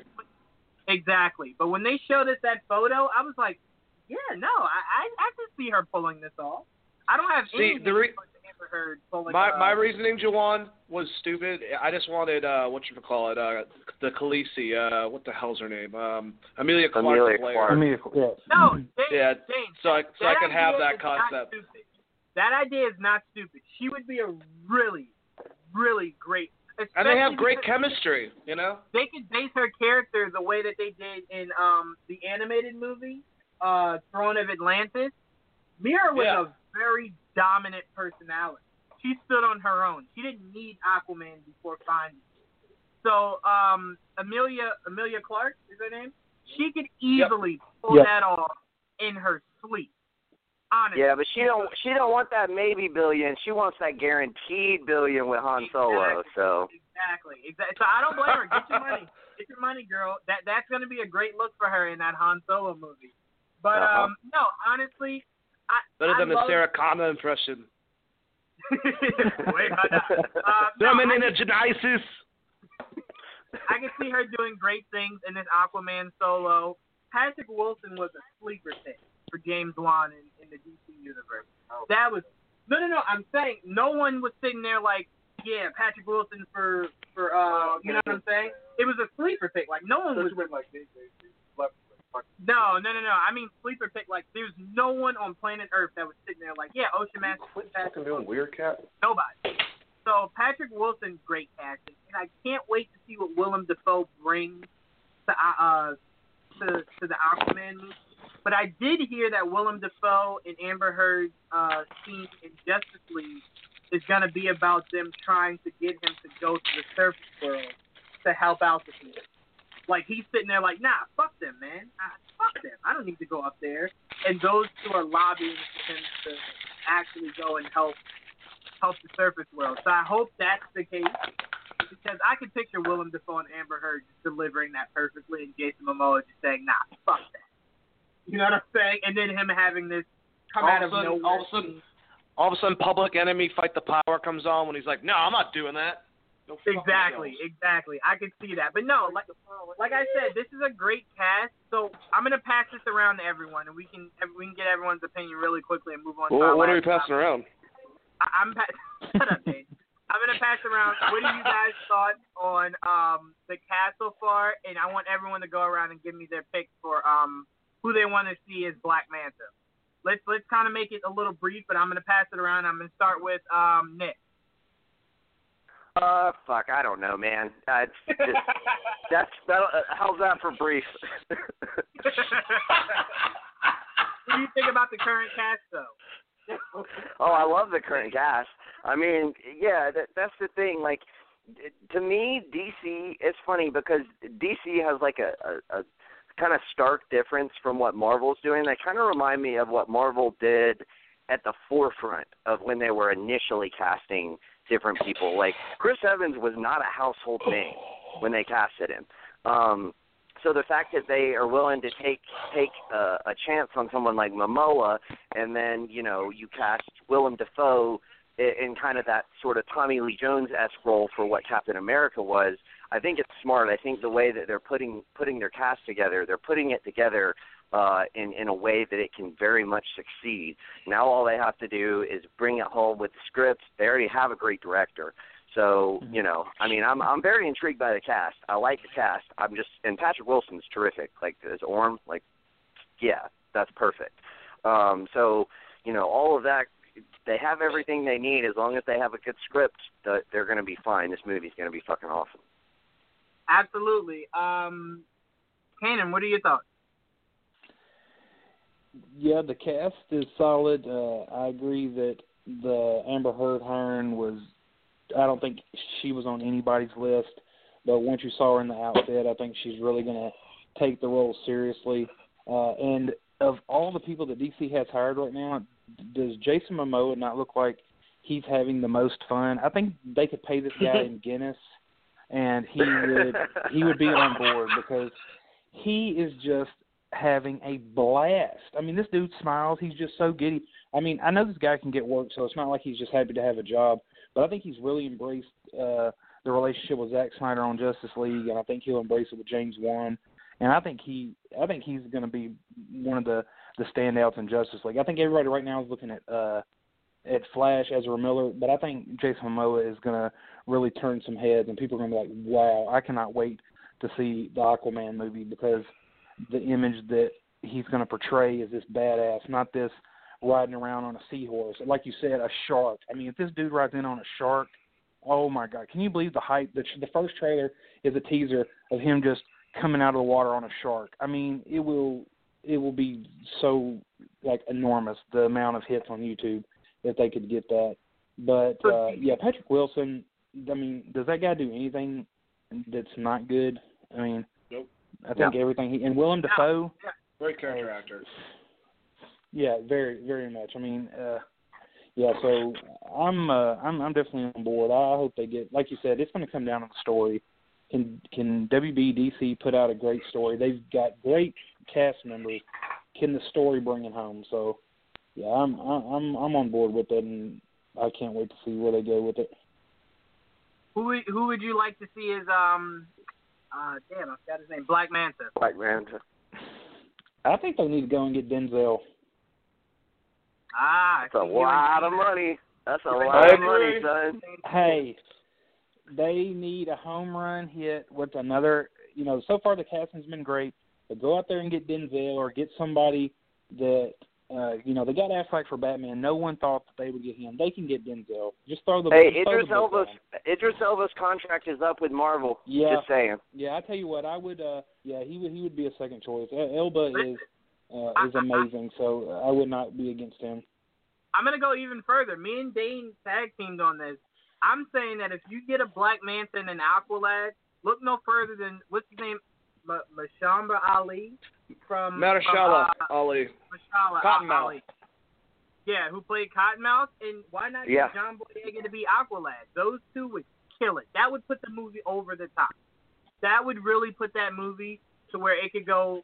It could go up against uh, Black Panther. Not not in cast. I just mean in you having a, a, a lineup, and then a director, and then you know delivering on all those different aspects. I think if you get Ali and John Boyega to play um, Black Manta and Aqualad, that puts that movie over the top. All you have to do now is get someone, you know, uh, that writes a great story, have James Wan work it out, and that sells itself. And then you know, yeah, the, I the just don't know if Boyega will have the time because he's doing Pacific Rim 2. Obviously, he's got Star Wars Episode 9 on deck. You'd have to make it a Well, small role to fit What's him the in. guy that was just in um, Dope? Listen, Nick, Uh, they'll Sha- make it Shameik Moore. for Shameik Moore could do it too. I mean, you just need a good actor to play his son that's around the same age. Boyega would be perfect though. But uh, Yeah, I, I love agree. the cast. I think the cast so far is great. I think the movie's going to be great. I'm very, very happy that James Gunn's the one who's doing this. Um, and I liked all the choices that you guys. You guys literally picked my three choices as far as Idris Elba, Mahershala Ali, or um, I also like that guy that right now is campaigning for Green Lantern. He's going to be in Black Panther, and he was in uh, OJ. I think he has a good look for him too. A couple actors I've seen, but I think my favorite one is Mahershala Ali, just because he's not that big of a name. If they want to go all out, I mean, Jason Momoa is not that big of a name, so if you have someone like Denzel to give the money more to, and he's that type of fierce villain, I mean, we know Denzel can do that too. And I actually like the idea because it was at part of our concert uh, test that we made Mahershala Ali uh, John Stewart as like the more older, you know, I'm too old for this shit. Uh, John Stewart for like the lethal weapon Yep. thing they're going for with fucking Danny or Donald Glover or Danny Glover, whoever the fuck it is, one of the Glovers. Um, Danny. Danny, there you go. And then Mel Gibson could be played by the Armie Hammer if he's going to play Hal Jordan or whatnot. But yeah, I think they should do that. Great job. Yeah, everything. Yeah. Absolutely. And Horrible. last Horrible oh, wrapping up. I used to get the guy No. that sit next No, because I thought you went already. So No. instinctually, I'm like, all right, let's move on. I'm sorry. What are your thoughts? My thoughts, I think this is a well casted, you know, movie. Um, I'm just gonna keep it brief. I think so far what they're doing is pretty good. I haven't heard anything negative about it yet, and I haven't read anything negative about it yet. Um, I think for Black Panther, uh, uh, what's his name? Who's the guy from um, the Oz? Not the Oz. Uh, he's always playing a, a Wire? guy. Yeah, the Wire? Wire. Oh yeah, no, he was lobbying for it around when they first announced it. Oh, Lenny James. person I like. Yeah, Lenny James. Yeah, Yeah, Right. Lenny James would be good. Uh, He would definitely I be can't, good. I can't say um, Black Manta to me has to have a demanding voice. Like when you hear it, you get chills. Like picture an Aquaman trailer where like you see Aquaman, Ocean Master, and these guys doing stuff. Then right before the trailer ends, all you hear is Black Manta's voice saying something, whatever, saying whatever. But all you hear is his voice. I like titties. You hear his voice. Hold on, but picture this: you hear his voice, and then you see the red eyes light up, and then the trailer ends. To me, I'm Ali telling has you. that voice. Ali has that Treat voice. him like Darth Vader. Yeah, absolutely. Ali has that voice. The guy you were just saying, Gerald, has that voice. And um, one other person, I couldn't remember the other person, but it just has to be someone with a demanding voice. Oh, Idris Elba. Th- those three guys have that demanding voice and presence that would give you chills. I just think Denzel, albeit a great pick and could act his ass off in that movie, I just don't think he. I just think those three guys should be looked at first. And if they don't want it, then by all means, give it to Denzel. But those are the three guys I think you go to first. Because, like I say, I'm picturing the end of the trailer. You hear his voice, you know, I will kill Aqua, whatever, and then you see the red eyes light up, and then the trailer ends. You need someone that can deliver those lines to that voice, and those three guys get it. Those get it more I, so lo- I any- love how I love how Jawan's like, yeah, give it to those three guys, and if they don't take it, then we'll give it to the Oscar winner. I'm sorry. But I'm I'm just, I'm just throwing a little shade, Jawan. I feel you on the voice thing, though. Yeah, but I mean, it's I'm not just- like Idris Elba shouldn't have an Oscar by now, but You know. Exactly. Yeah, well, and Ali will probably get one for Moonlight. So. Yeah. Yeah, there you go. So then we can revisit this conversation. But um, Yeah. last last thing I wanted to touch on because I thought this would be the most fun one. Um, since the rest of the stuff we pretty much already know, uh, we can get to the stuff we missed. Uh, the TV shows we'll get to next week since they're still in their hiatus. Um, let's talk something talking to Gerald about, and we were both laughing at this. The most obvious news to ever deliver: Power Rangers being PG-13. But that's not what I want to discuss. What I want to discuss with you guys is your expectations and if you're excited or not about this movie. I, I won't even get into my thoughts. I'll just start off with. I'll um, go first since Juwan let Gerald go first then. Go first. Go first. All right. So, if you haven't heard the news already, they already announced that, you know, uh, what's his name? Uh, Bryan Cranston. Bryan Cranston was the original Red Ranger in this storyline, and something happened to where I guess Rita Repulsa or some other evil force, Lord Zedd. Lord Zedd trapped them into this, you know, let's call it the viewing room, something like that Whatever. and uh, Rita Repulsa, the reason why her costume is green and not the original one with the spiked chest coming out Mhm. and uh, the devil horns for the hair. reason why she's green, if you notice her her gold staff that you know when she uses it, it you know there's a green light at the top of it. That's her, her power point. She was the original Green Ranger. So I'm looking forward you know, to this. This movie is going to be great. I've seen pictures of the, you know, the the Zord. I love how the fact that, you know, it, it's kind they're not giving like the nostalgic '90s kids the, the original, you know, Megazord. They're giving them something that looks something out of like Final. The animals don't even make the Zord like anymore. It's just Mhm. like it comes up with this gigantic attack on Titan type creature thing, and it, it looks fantastic. And I could honestly say it, it's probably going to be a post-credit scene where, you know, we do meet a young Tommy Oliver and he finds, you know, the power coin after they probably destroyed Rita at the end of the movie, or you know, Rita recruits him. And go, hey, you know, I, basically how she does in like, you know, the original series, she recruits him and then, bam, because they're already, they already started on the sequel for this movie, so they have high expectations that this movie is going to be great. The fact that they already ordered the sequel, so I can see the next big movie, the next Power Ranger movie being like the Rangers versus Green Ranger stuff like that, or maybe you know, could be the Green Ranger joins the team and they they fight the White Ranger. He could be evil. Don't know, but like this, I I can honestly say I'm really excited for this movie. As a '90s kid, grew up wanting to be the Red Ranger, and then I said scrap the Red Ranger when I saw the White Ranger and the Green Ranger. Like I'm actually really Uh, Dane, what are your thoughts? Fan Four Stick had a sequel too. Just saying, they had that lined up. Very Just true. saying. I'm I'm very excited to revisit something I haven't, you know, uh, really messed with since I was like a little kid. Uh, Power Rangers was on when I was like eight years old. Uh, that first series, so it definitely was something that was a part of my childhood, and I loved watching it uh, when uh, you know Tommy became the Green Ranger and screwed all of them over, and then became the White Ranger and avenged everything towards the end. And then they had like cast change like four or five times. And I kind of got out of it, but going by what we're seeing with this movie and this property, uh, they seem to be doing something that they're going to actually be able to take this concept and make it feasible and not turn it into Max Steel.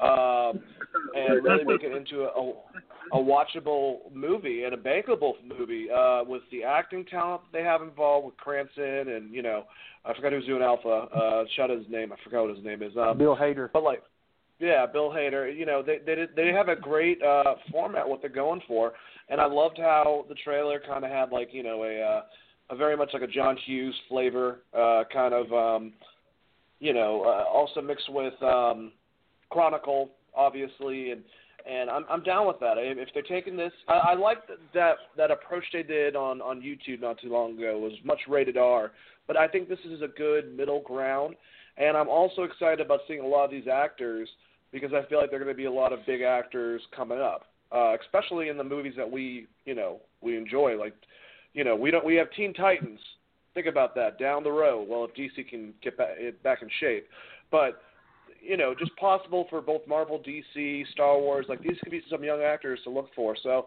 I'm looking forward to it, man. And I, I love what I've seen. Uh, I like where the uh, approach, the aesthetics, the the look, the everything. Absolutely. Uh, Nick, your thoughts? I'm hearing things like it won't be Max Steel, like it'll be actually watchable, like they've already got a sequel in the works. No, I'm not interested for this fucking movie. This movie at best is going to be good.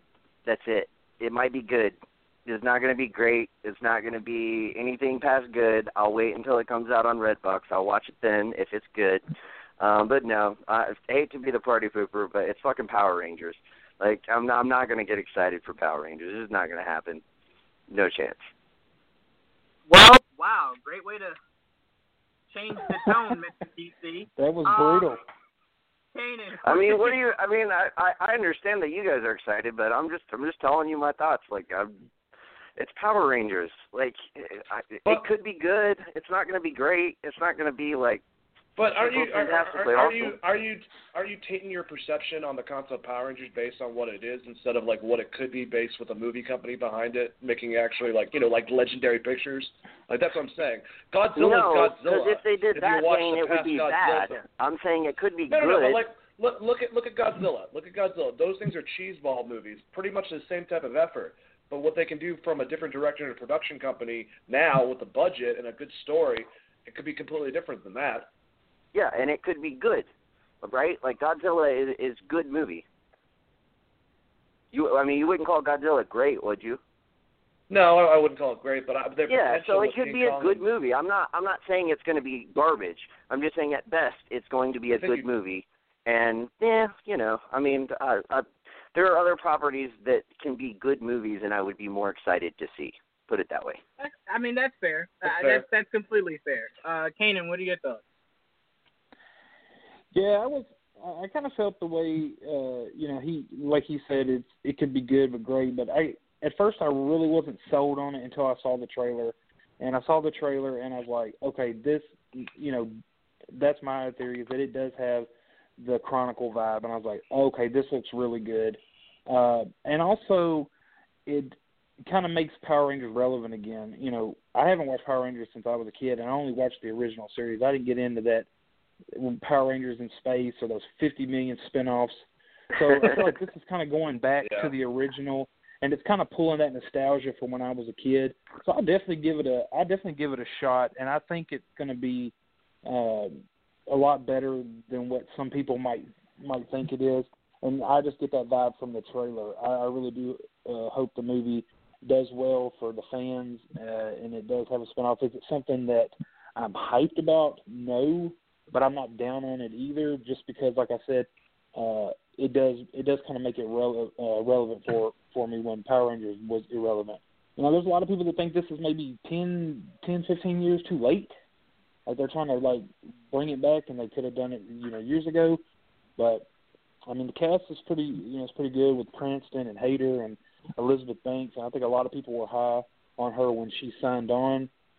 And you know, I, I'm willing to give it a shot, so I'm not going to knock it um, until I see it. And I could go in there, and it could be just the worst movie ever. But you know, we'll we'll see when it comes out.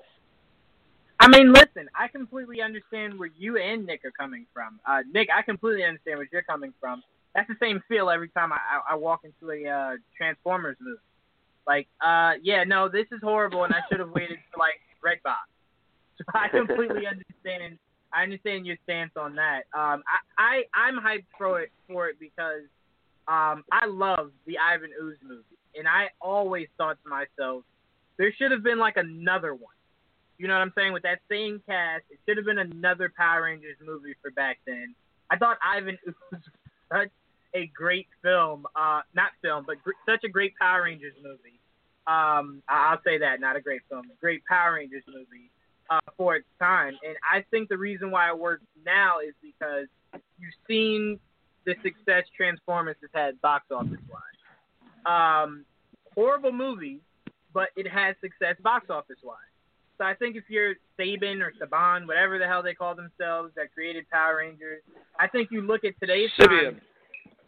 There you go. And you see the the technology that we have and how futuristic you can make a Power Rangers movie feel, and it's a perfect time to execute it. And it looks like, like Dane said, it's Chronicles meets The Breakfast Club, and I love the look that I'm getting. Bryan Cranston is super excited for this movie. He's been talking it up uh, nonstop. I mean, I, I just He's probably it getting a hell of a paycheck. Yeah, d- trust me, he's getting. Well, he starred in the original Power Rangers as a couple of villains, so it makes sense. Yeah. No, it He's does make rotating sense, his but career. does- But what I'm saying is he does sound genuine about his excitement for the film and why he signed on for it. Because we all know Bryan Cranston isn't wanting for a role.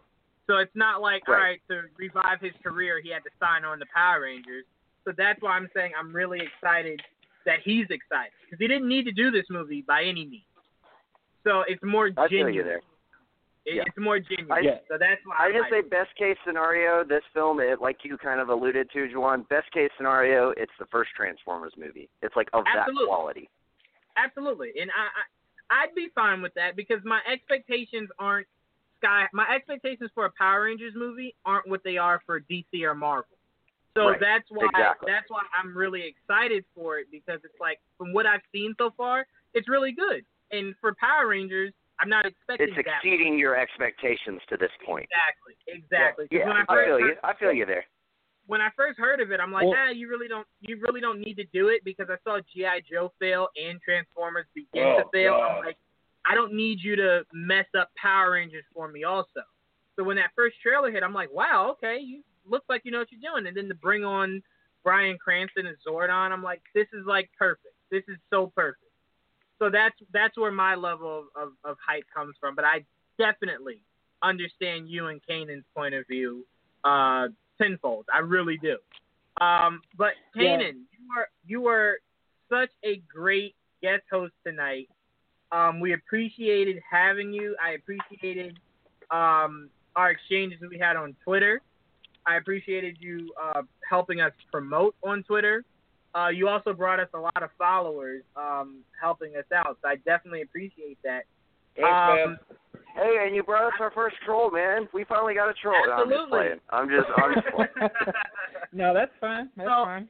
so I wanted you to spend these last couple of minutes, um, just a few minutes, giving us um, your thoughts on the show and where everyone can find you at. Sure. Yeah. Once again, I'd like to thank everybody for allowing me to come on. Um, hopefully, we can do it again in the future. But uh, no, everybody here was great. I loved every, you know, to hear everybody's opinions on everything. I think everybody was uh, pretty civil, and uh, we had great discussions. And hopefully, we can, you know, get into more topics uh, down the road. Uh, if you want, you can follow me on Twitter at Fiction Fight and also at Man of Steel three seven zero one three. Uh, Fiction Fight is the you know the site that will be doing most of the promotion uh, you know for you guys, which I will gladly uh, help to do for future um, you know episodes and. So. But thanks again for allowing me to come on. I appreciate it. Absolutely. Definitely, man. Um, Thanks, man. we, we appreciated it so much, man, and we could definitely have you on. Um, you can definitely call in whenever you want to talk topics with us. That is, you don't even have to. You don't even have to talk on that. Just call in. Uh, like I said, we're every Saturday at 8 p.m. Eastern. So whenever you want to be on the show, you have my contact info. We can definitely talk. Um, Dane, I wanted you to announce No. what will be com- yes, what will be coming out very soon on YouTube. Oh, are are you talking about something that has to do with me or something like that? No. Yes, I am. It has to do with you solely. Oh, uh, wait, well, Dane rants are coming back. Uh, yeah. we- Yeah. We had little uh, segments that I'm, I'm doing, working on a couple tomorrow, just to have them lined up. And they're only going to be like exceeding six minutes, if anything. Uh, but very short. Me yelling at a camera um, about stuff. I think my first one is about uh, snobby comic movie fans, uh, which is a good one to talk about. And I'll be talking also about how people like to let people know that wrestling scripted will be my second one. So be on the lookout for those. And uh, if you get offended, good. I mean, Dane, Dane rants is are, are such like golden treasures. Dane also, which he forgot to mention, Dane also now has his own logo. Is that um I do have my own logo. our It's great very weird. artist, our great artist Vic, um, who is the head of our YouTube, uh, created for Dane. it is hilarious. It screams Dane. It's a screaming Dane. Um, It is a screaming so me. Awesome. which is so awesome, and I can't wait for that. Um, also, Nick, I hope at some point we can get you um, getting some stuff done for our blog. Writing for our blog. Yeah, you man. already have one. You already have one up. If you want to tell the people a little bit about the one you already have up there. Yeah, uh, well, I at the time I was very optimistic about the uh, the presidential change over at Warner Brothers and how that might affect uh, WB in a positive way, and specifically the DCEU. Now I'm not so sure. Maybe I was a little prisoner of the moment. Um, but uh, but yeah, so that article is already up there. Kind of goes through um, why you know why I think uh, the presidential change was a good move for uh, for Warner Brothers as a whole, but also the DCEU. So hopefully um, that that change uh, comes along and, and ends up helping in the long run for for our uh, beloved DC characters and the films that they've got coming out. Um, so yeah, that one's already up there. There'll be more to come, and uh, I won't I won't get into particulars just yet, but uh, Dane, Jawan, and myself, we've been throwing around uh, a little idea for our next uh, our next little uh, viewer um, member participation uh, thing. Um, so keep an eye out for that, all you members. Oh, Geek Rebel. Yes. Oh yeah, and and oh yeah, don't forget about Geek Rebel. Yeah, we'll be uh Dane and I will be doing uh doing some stuff there. We got some videos coming out for you guys there and uh and uh both uh the Geek Rebel page and Geek Vibes page are going to be hopefully teaming up to do uh this next little um uh member uh I wouldn't call it a contest per se, but uh um members are going to be heavily involved with uh with the programming. So Absolutely. We are doing so much with Geek Vibes this year. Um, I also wanted to say that uh, we went through something through Heroic Hollywood um, that Geek Vibes will be possibly attending the premiere of Justice League um, Dark uh, in New York with the cast Oh, that's and awesome. directors. So that look forward to that. We will be filming that event. Um, it's next month, so we'll be filming that event. That'll be so much fun. Um, but again, we have so much planned this year. He, uh, Dane's Rant, Geek Rebel, um, so much stuff in store for you guys. We also have Geek Minded uh, that's posted up every Wednesday by Joel and Vic. Um, again, huge shout out to Joel, who's usually here but couldn't be tonight, and Vic, who does so much amazing work for us behind the scenes and on the scenes. Um, again, I'd like to thank. Sorry, lost lost train of thought. Kanan, Dane, um, Nick, Gerald, who had to leave a little early, um, Joel, who couldn't be here, and Sketch, who was actually at a uh, art contest. So huge shout out to uh, Sketch doing this thing. Thank you guys so much. You guys know where to follow us. We are on Instagram, Twitter, Facebook, um, YouTube, and we now have our own blog, and we also have a SoundCloud, thanks to Vic. So we have so much in store for you guys. So just stay patient with us. We'll have so much content to give you guys in the upcoming months. Um, so, but stay tuned for the most uh, up, the the most upcoming thing, which is Dane's rant, that will be up soon um, in the next coming weeks, and then we have so much more after that. So thank you guys for a great show. And Nick, would you like to close out the show? Yeah, why not? Um, thanks, guys. Thanks for tuning in, everybody. We got uh, like like uh, Jawan said, we got some awesome stuff coming up, and uh, man, that's fun. I, I'm happy to have uh, been able to call in tonight, man. As uh, I, as Falcons game ended, caught the little post, was like, "Fuck yeah, we can call in, talk to my boys." Good time. and we appreciate it. We definitely yeah, definitely man, appreciate it's fun. Yep, appreciate it. Nick, would you, Yeah, uh, dude, would you had like a good time. Would you like to say your tag that you usually did uh, on um, GEN? Would you like to close out with your tag? Oh yeah, yeah, yeah, yeah, yeah. Oh yeah. May the geek vibes be with you, always. Good night, guys. Good Stay night, y'all. classy, See. Geek Vibe Nation. Peace, bitches.